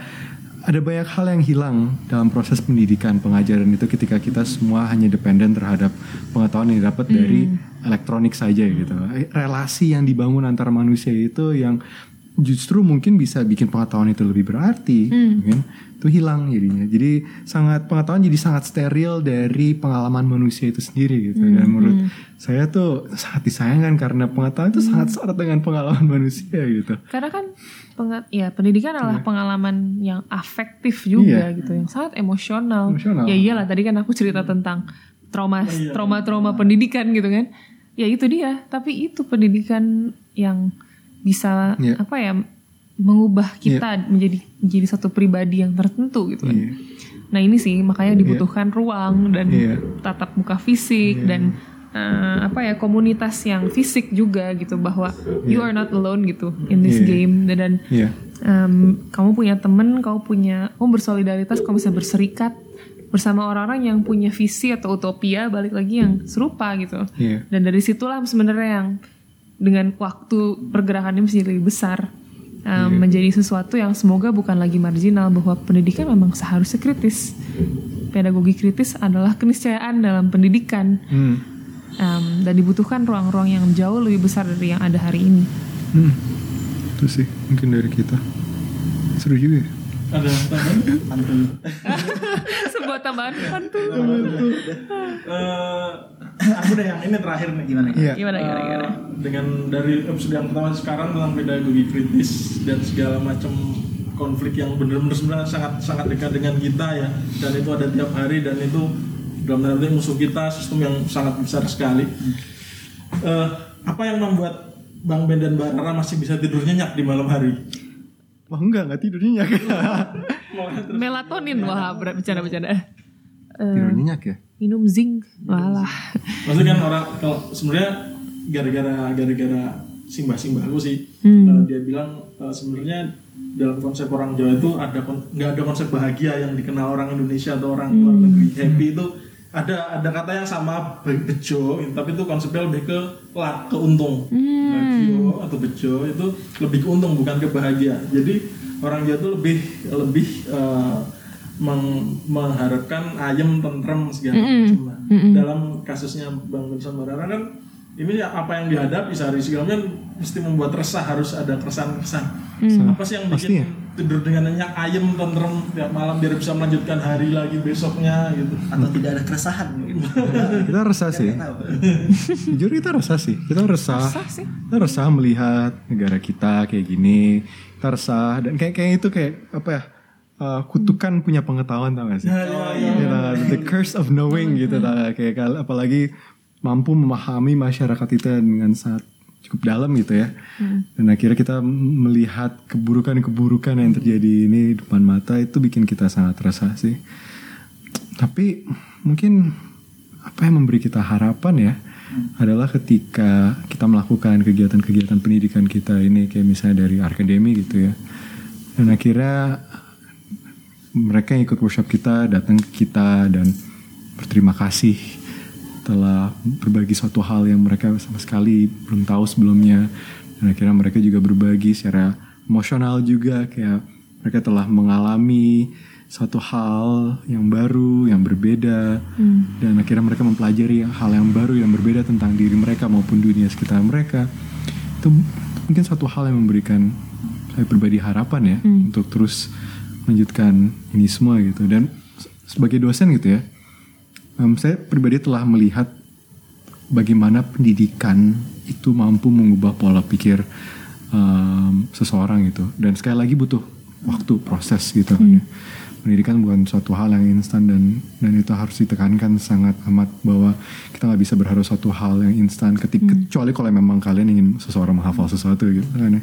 tapi untuk mengubah diri mereka mengubah pola pikir mereka um, agar mereka lebih memahami tentang dunia ini apakah itu isu feminisme kah demokrasi kah ham kah isu buruh kah atau apa pun itu isu kritis lah tentang masyarakat kita itu butuh proses yang sangat mendalam. Dan itu kelihatan banget kayak kemarin gitu kita di jadi di universitas saya tuh ada um, ujian akhir yang yang bentuknya oral. Hmm. itu tapi bukan bukan bukan skripsi. Jadi sebelum skripsi ada ujiannya lagi gitu. Nah itu uh, salah satu temanya waktu itu yang mereka ambil ada tentang isu gender gitu. Dan tanggapan atau jawaban-jawaban yang diberikan oleh mahasiswa saya kebetulan kita berdua yang uji itu sangat mengunggah hati sih. Untuk melihat bahwa dia dan dia sebagai seorang laki-laki gitu melihat memahami bagaimana perempuan ditindas di Indonesia dengan berbagai bentuknya dan bagaimana dia mungkin sebagai seorang laki-laki ikut berperan dalam hal itu. Sangat reflektif jawaban-jawabannya juga gitu. Sangat memberi harapan bahwa mungkin ada harap ada harapan di sini gitu kan ya. dan itu kenapa kita terus berjalan terus di, di pendidikan kritis ini karena kita telah melihat hasilnya gitu. Ini bukan suatu hal yang konseptual mengawang kita baca di buku Paulo Freire gitu. Tapi dengan kita menerapkannya sekecil apa pun itu gitu ya. Apakah itu lewat fotografi kritis di akademi atau di lewat di kelas kita juga gitu. Kita telah melihat hasilnya yang nyata yang real bahwa inilah mungkin harapan ada di sini gitu. Dan kalau kita kita nggak berpegang terhadap harapan itu kita nggak tahu harus berpegang terhadap apa lagi gitu sih Ya, harapan itu sangat penting sih. Merawat harapan tuh eh, apa ya kekuatan untuk melakukan perjuangan ya. hmm. Em, makanya aku tuh agak kurang setuju sama orang-orang yang ingin mematikan harapan ini narasi-narasi itu anti harapan gitu dalam melakukan perlawanan karena menurutku tuh kontraproduktif kadang sangat eh, menyakiti kesehatan mental kita gitu Iya. Jadi sama kayak band eh, kami melihat banyak sekali perubahan dari bagaimana pengetahuan dialami sendiri oleh seseorang dan menjadi miliknya gitu. Hmm. menjadi sesuatu yang diolah dan em, bagian dari dirinya gitu. Bukan yang aku kasih ya, atau kita kasih ya tapi itu dia alami sendiri dan dia proses sendiri mungkin dengan kehidupan dan itu sesuatu yang sangat indah sih. Proses yang sangat indah dan dan nggak bisa digambarin dengan kata-kata dan bahkan karena kami nggak pernah meng- menyiarkan itu sebagai kesuksesan juga ya. Jadi agak bingung juga sih kadang kayak merasa saat bahagia gitu senang melihat perubahan itu tapi nggak bisa juga diklaim sebagai keberhasilan. Jadi nggak pernah di share juga sih. Jadi cuman itu salah satu indikator eh, bahwa masih ada harapan. Mungkin itu singkatnya kalau yang soal harapan. Sama yang kedua ini em, sesuatu yang aku belajar dari banyak pendekatan yang feminis. Bahwa uh, where does it all come from? Jadi di mana dari mana sih rasa um, atau perjuangan kita tuh berasal dari apa sih gitu? Kenapa sih kita masih ingin melawan sistem atau menantang sistem yang menurut kita membatasi kemanusiaan kita misalnya? Atau ada ketidakadilan gitu di situ. Kenapa kita mau berjuang sih melawan ketidakadilan sekecil apa pun itu atau sebesar apa pun itu gitu? Dari mana itu muncul itu pertanyaan yang sangat filosofis sebenarnya.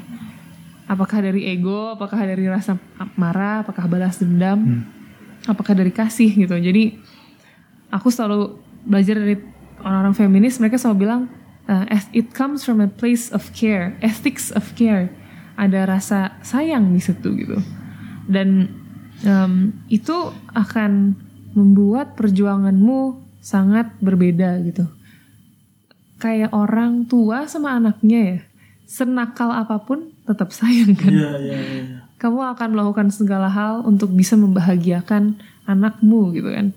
Dan dari situ aku belajar apa ya mengaplikasikannya sih. Maksudnya masih belum bisa sempurna lagi-lagi gitu. Cuman bahwa yang seperti itu tuh long lasting. Dan sedown atau sedepresi apa pun itu titik terendah yang yang kamu alami tetap ada sesuatu yang mendorong kamu bangkit lagi itu dan itu sesuatu yang udah cukup spiritual ya apa ruangnya ranahnya dan itu beda-beda setiap orang mungkin nggak menemukan um, relasi dia dengan sesuatu yang lebih besar darinya di situ tapi kalau aku justru melihat itu di pendidikan sih dan Nah, bahkan lebih dari musik. Jauh lebih dari musik. Aku pernah bilang ke band, karena setahun ini kan kita banyak ngajar di Arka ya.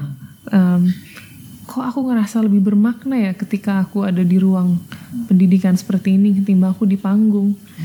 Bukan berarti ruang panggung gak berma- bermakna ya. Ada beberapa yang sangat spiritual juga. Cuman di sini tuh kayak lebih gitu.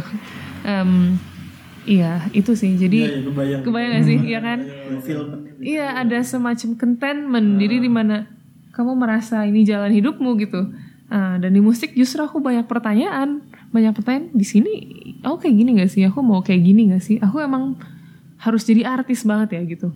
Jadi banyak kontestasi dalam diri aku sendiri kontradiksi bahasanya kalau Frere tapi kalau di pendidikan kritis aku maju terus sih. Jatuh maju terus. Orang nyerang dari mana pun maju terus. Kayak em, ada kebebalan yang sedikit produktif gitu bahwa nggak aku mau ini jalanku gitu. Dan em, untungnya juga aku di sup- maksudnya aku sama band ada di jalur yang sama jadi ada temen gitu loh kalau misalnya lagi down ya saling mengisi aja Duduknya down. Wah, tidur. Nah, duduknya down, Gitu. tidur. Tidur, Nah, tidak nyenyak. Tidak nyenyak, tidur. Melatonin, nah langsung. Enggak sih, tapi em, apa ya? Spiritualitas ada di bisa ditemukan di banyak hal ya, hal-hal yang spiritual maksudnya. Dan eh, mungkin yang aku dan Ben temukan itu memang ada di relasi-relasi pendidikan.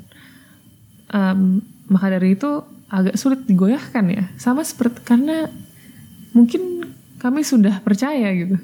Kayak orang percaya dengan keyakinan tertentu gitu. aku dan Ben percaya bahwa pendidikan yang kritis, pendidikan yang reflektif itu bisa menjadi apa ya uh, alat untuk perubahan sosial yang baik gitu. Tapi ini soal menyoal kepercayaan jadi. um, tapi itu memberi harapan. pengen diingat sebagai apa sih aktivis eh, atau pedagogi kritis Siswa kritisis apa coba itu? eh kritis Kritis. Udah, ya itu Ya, dari dulu gue juga susah tau nyari itu pedagogi Pedagog. critical system. nah, itulah ya susah. Iya, ada susah dari dulu gue nyari, nyari kayak nggak ada. Pedagog nggak? Pedagog. Dosen atau dosen atau apa pengen dikenang sebagai apa Tukang kebun sih lah. Tukang kebun. apa ya? Itu simpel selalu Nggak tahu ya. Kayak dari dulu selalu ber, ber, atau bergulat dengan label. Soalnya Hmm, nggak penting ya label. kayak nggak tahu ya buat ke- ketika orang ingin diingat sebagai sesuatu suatu Atau apa label yang ya. dia lakuin.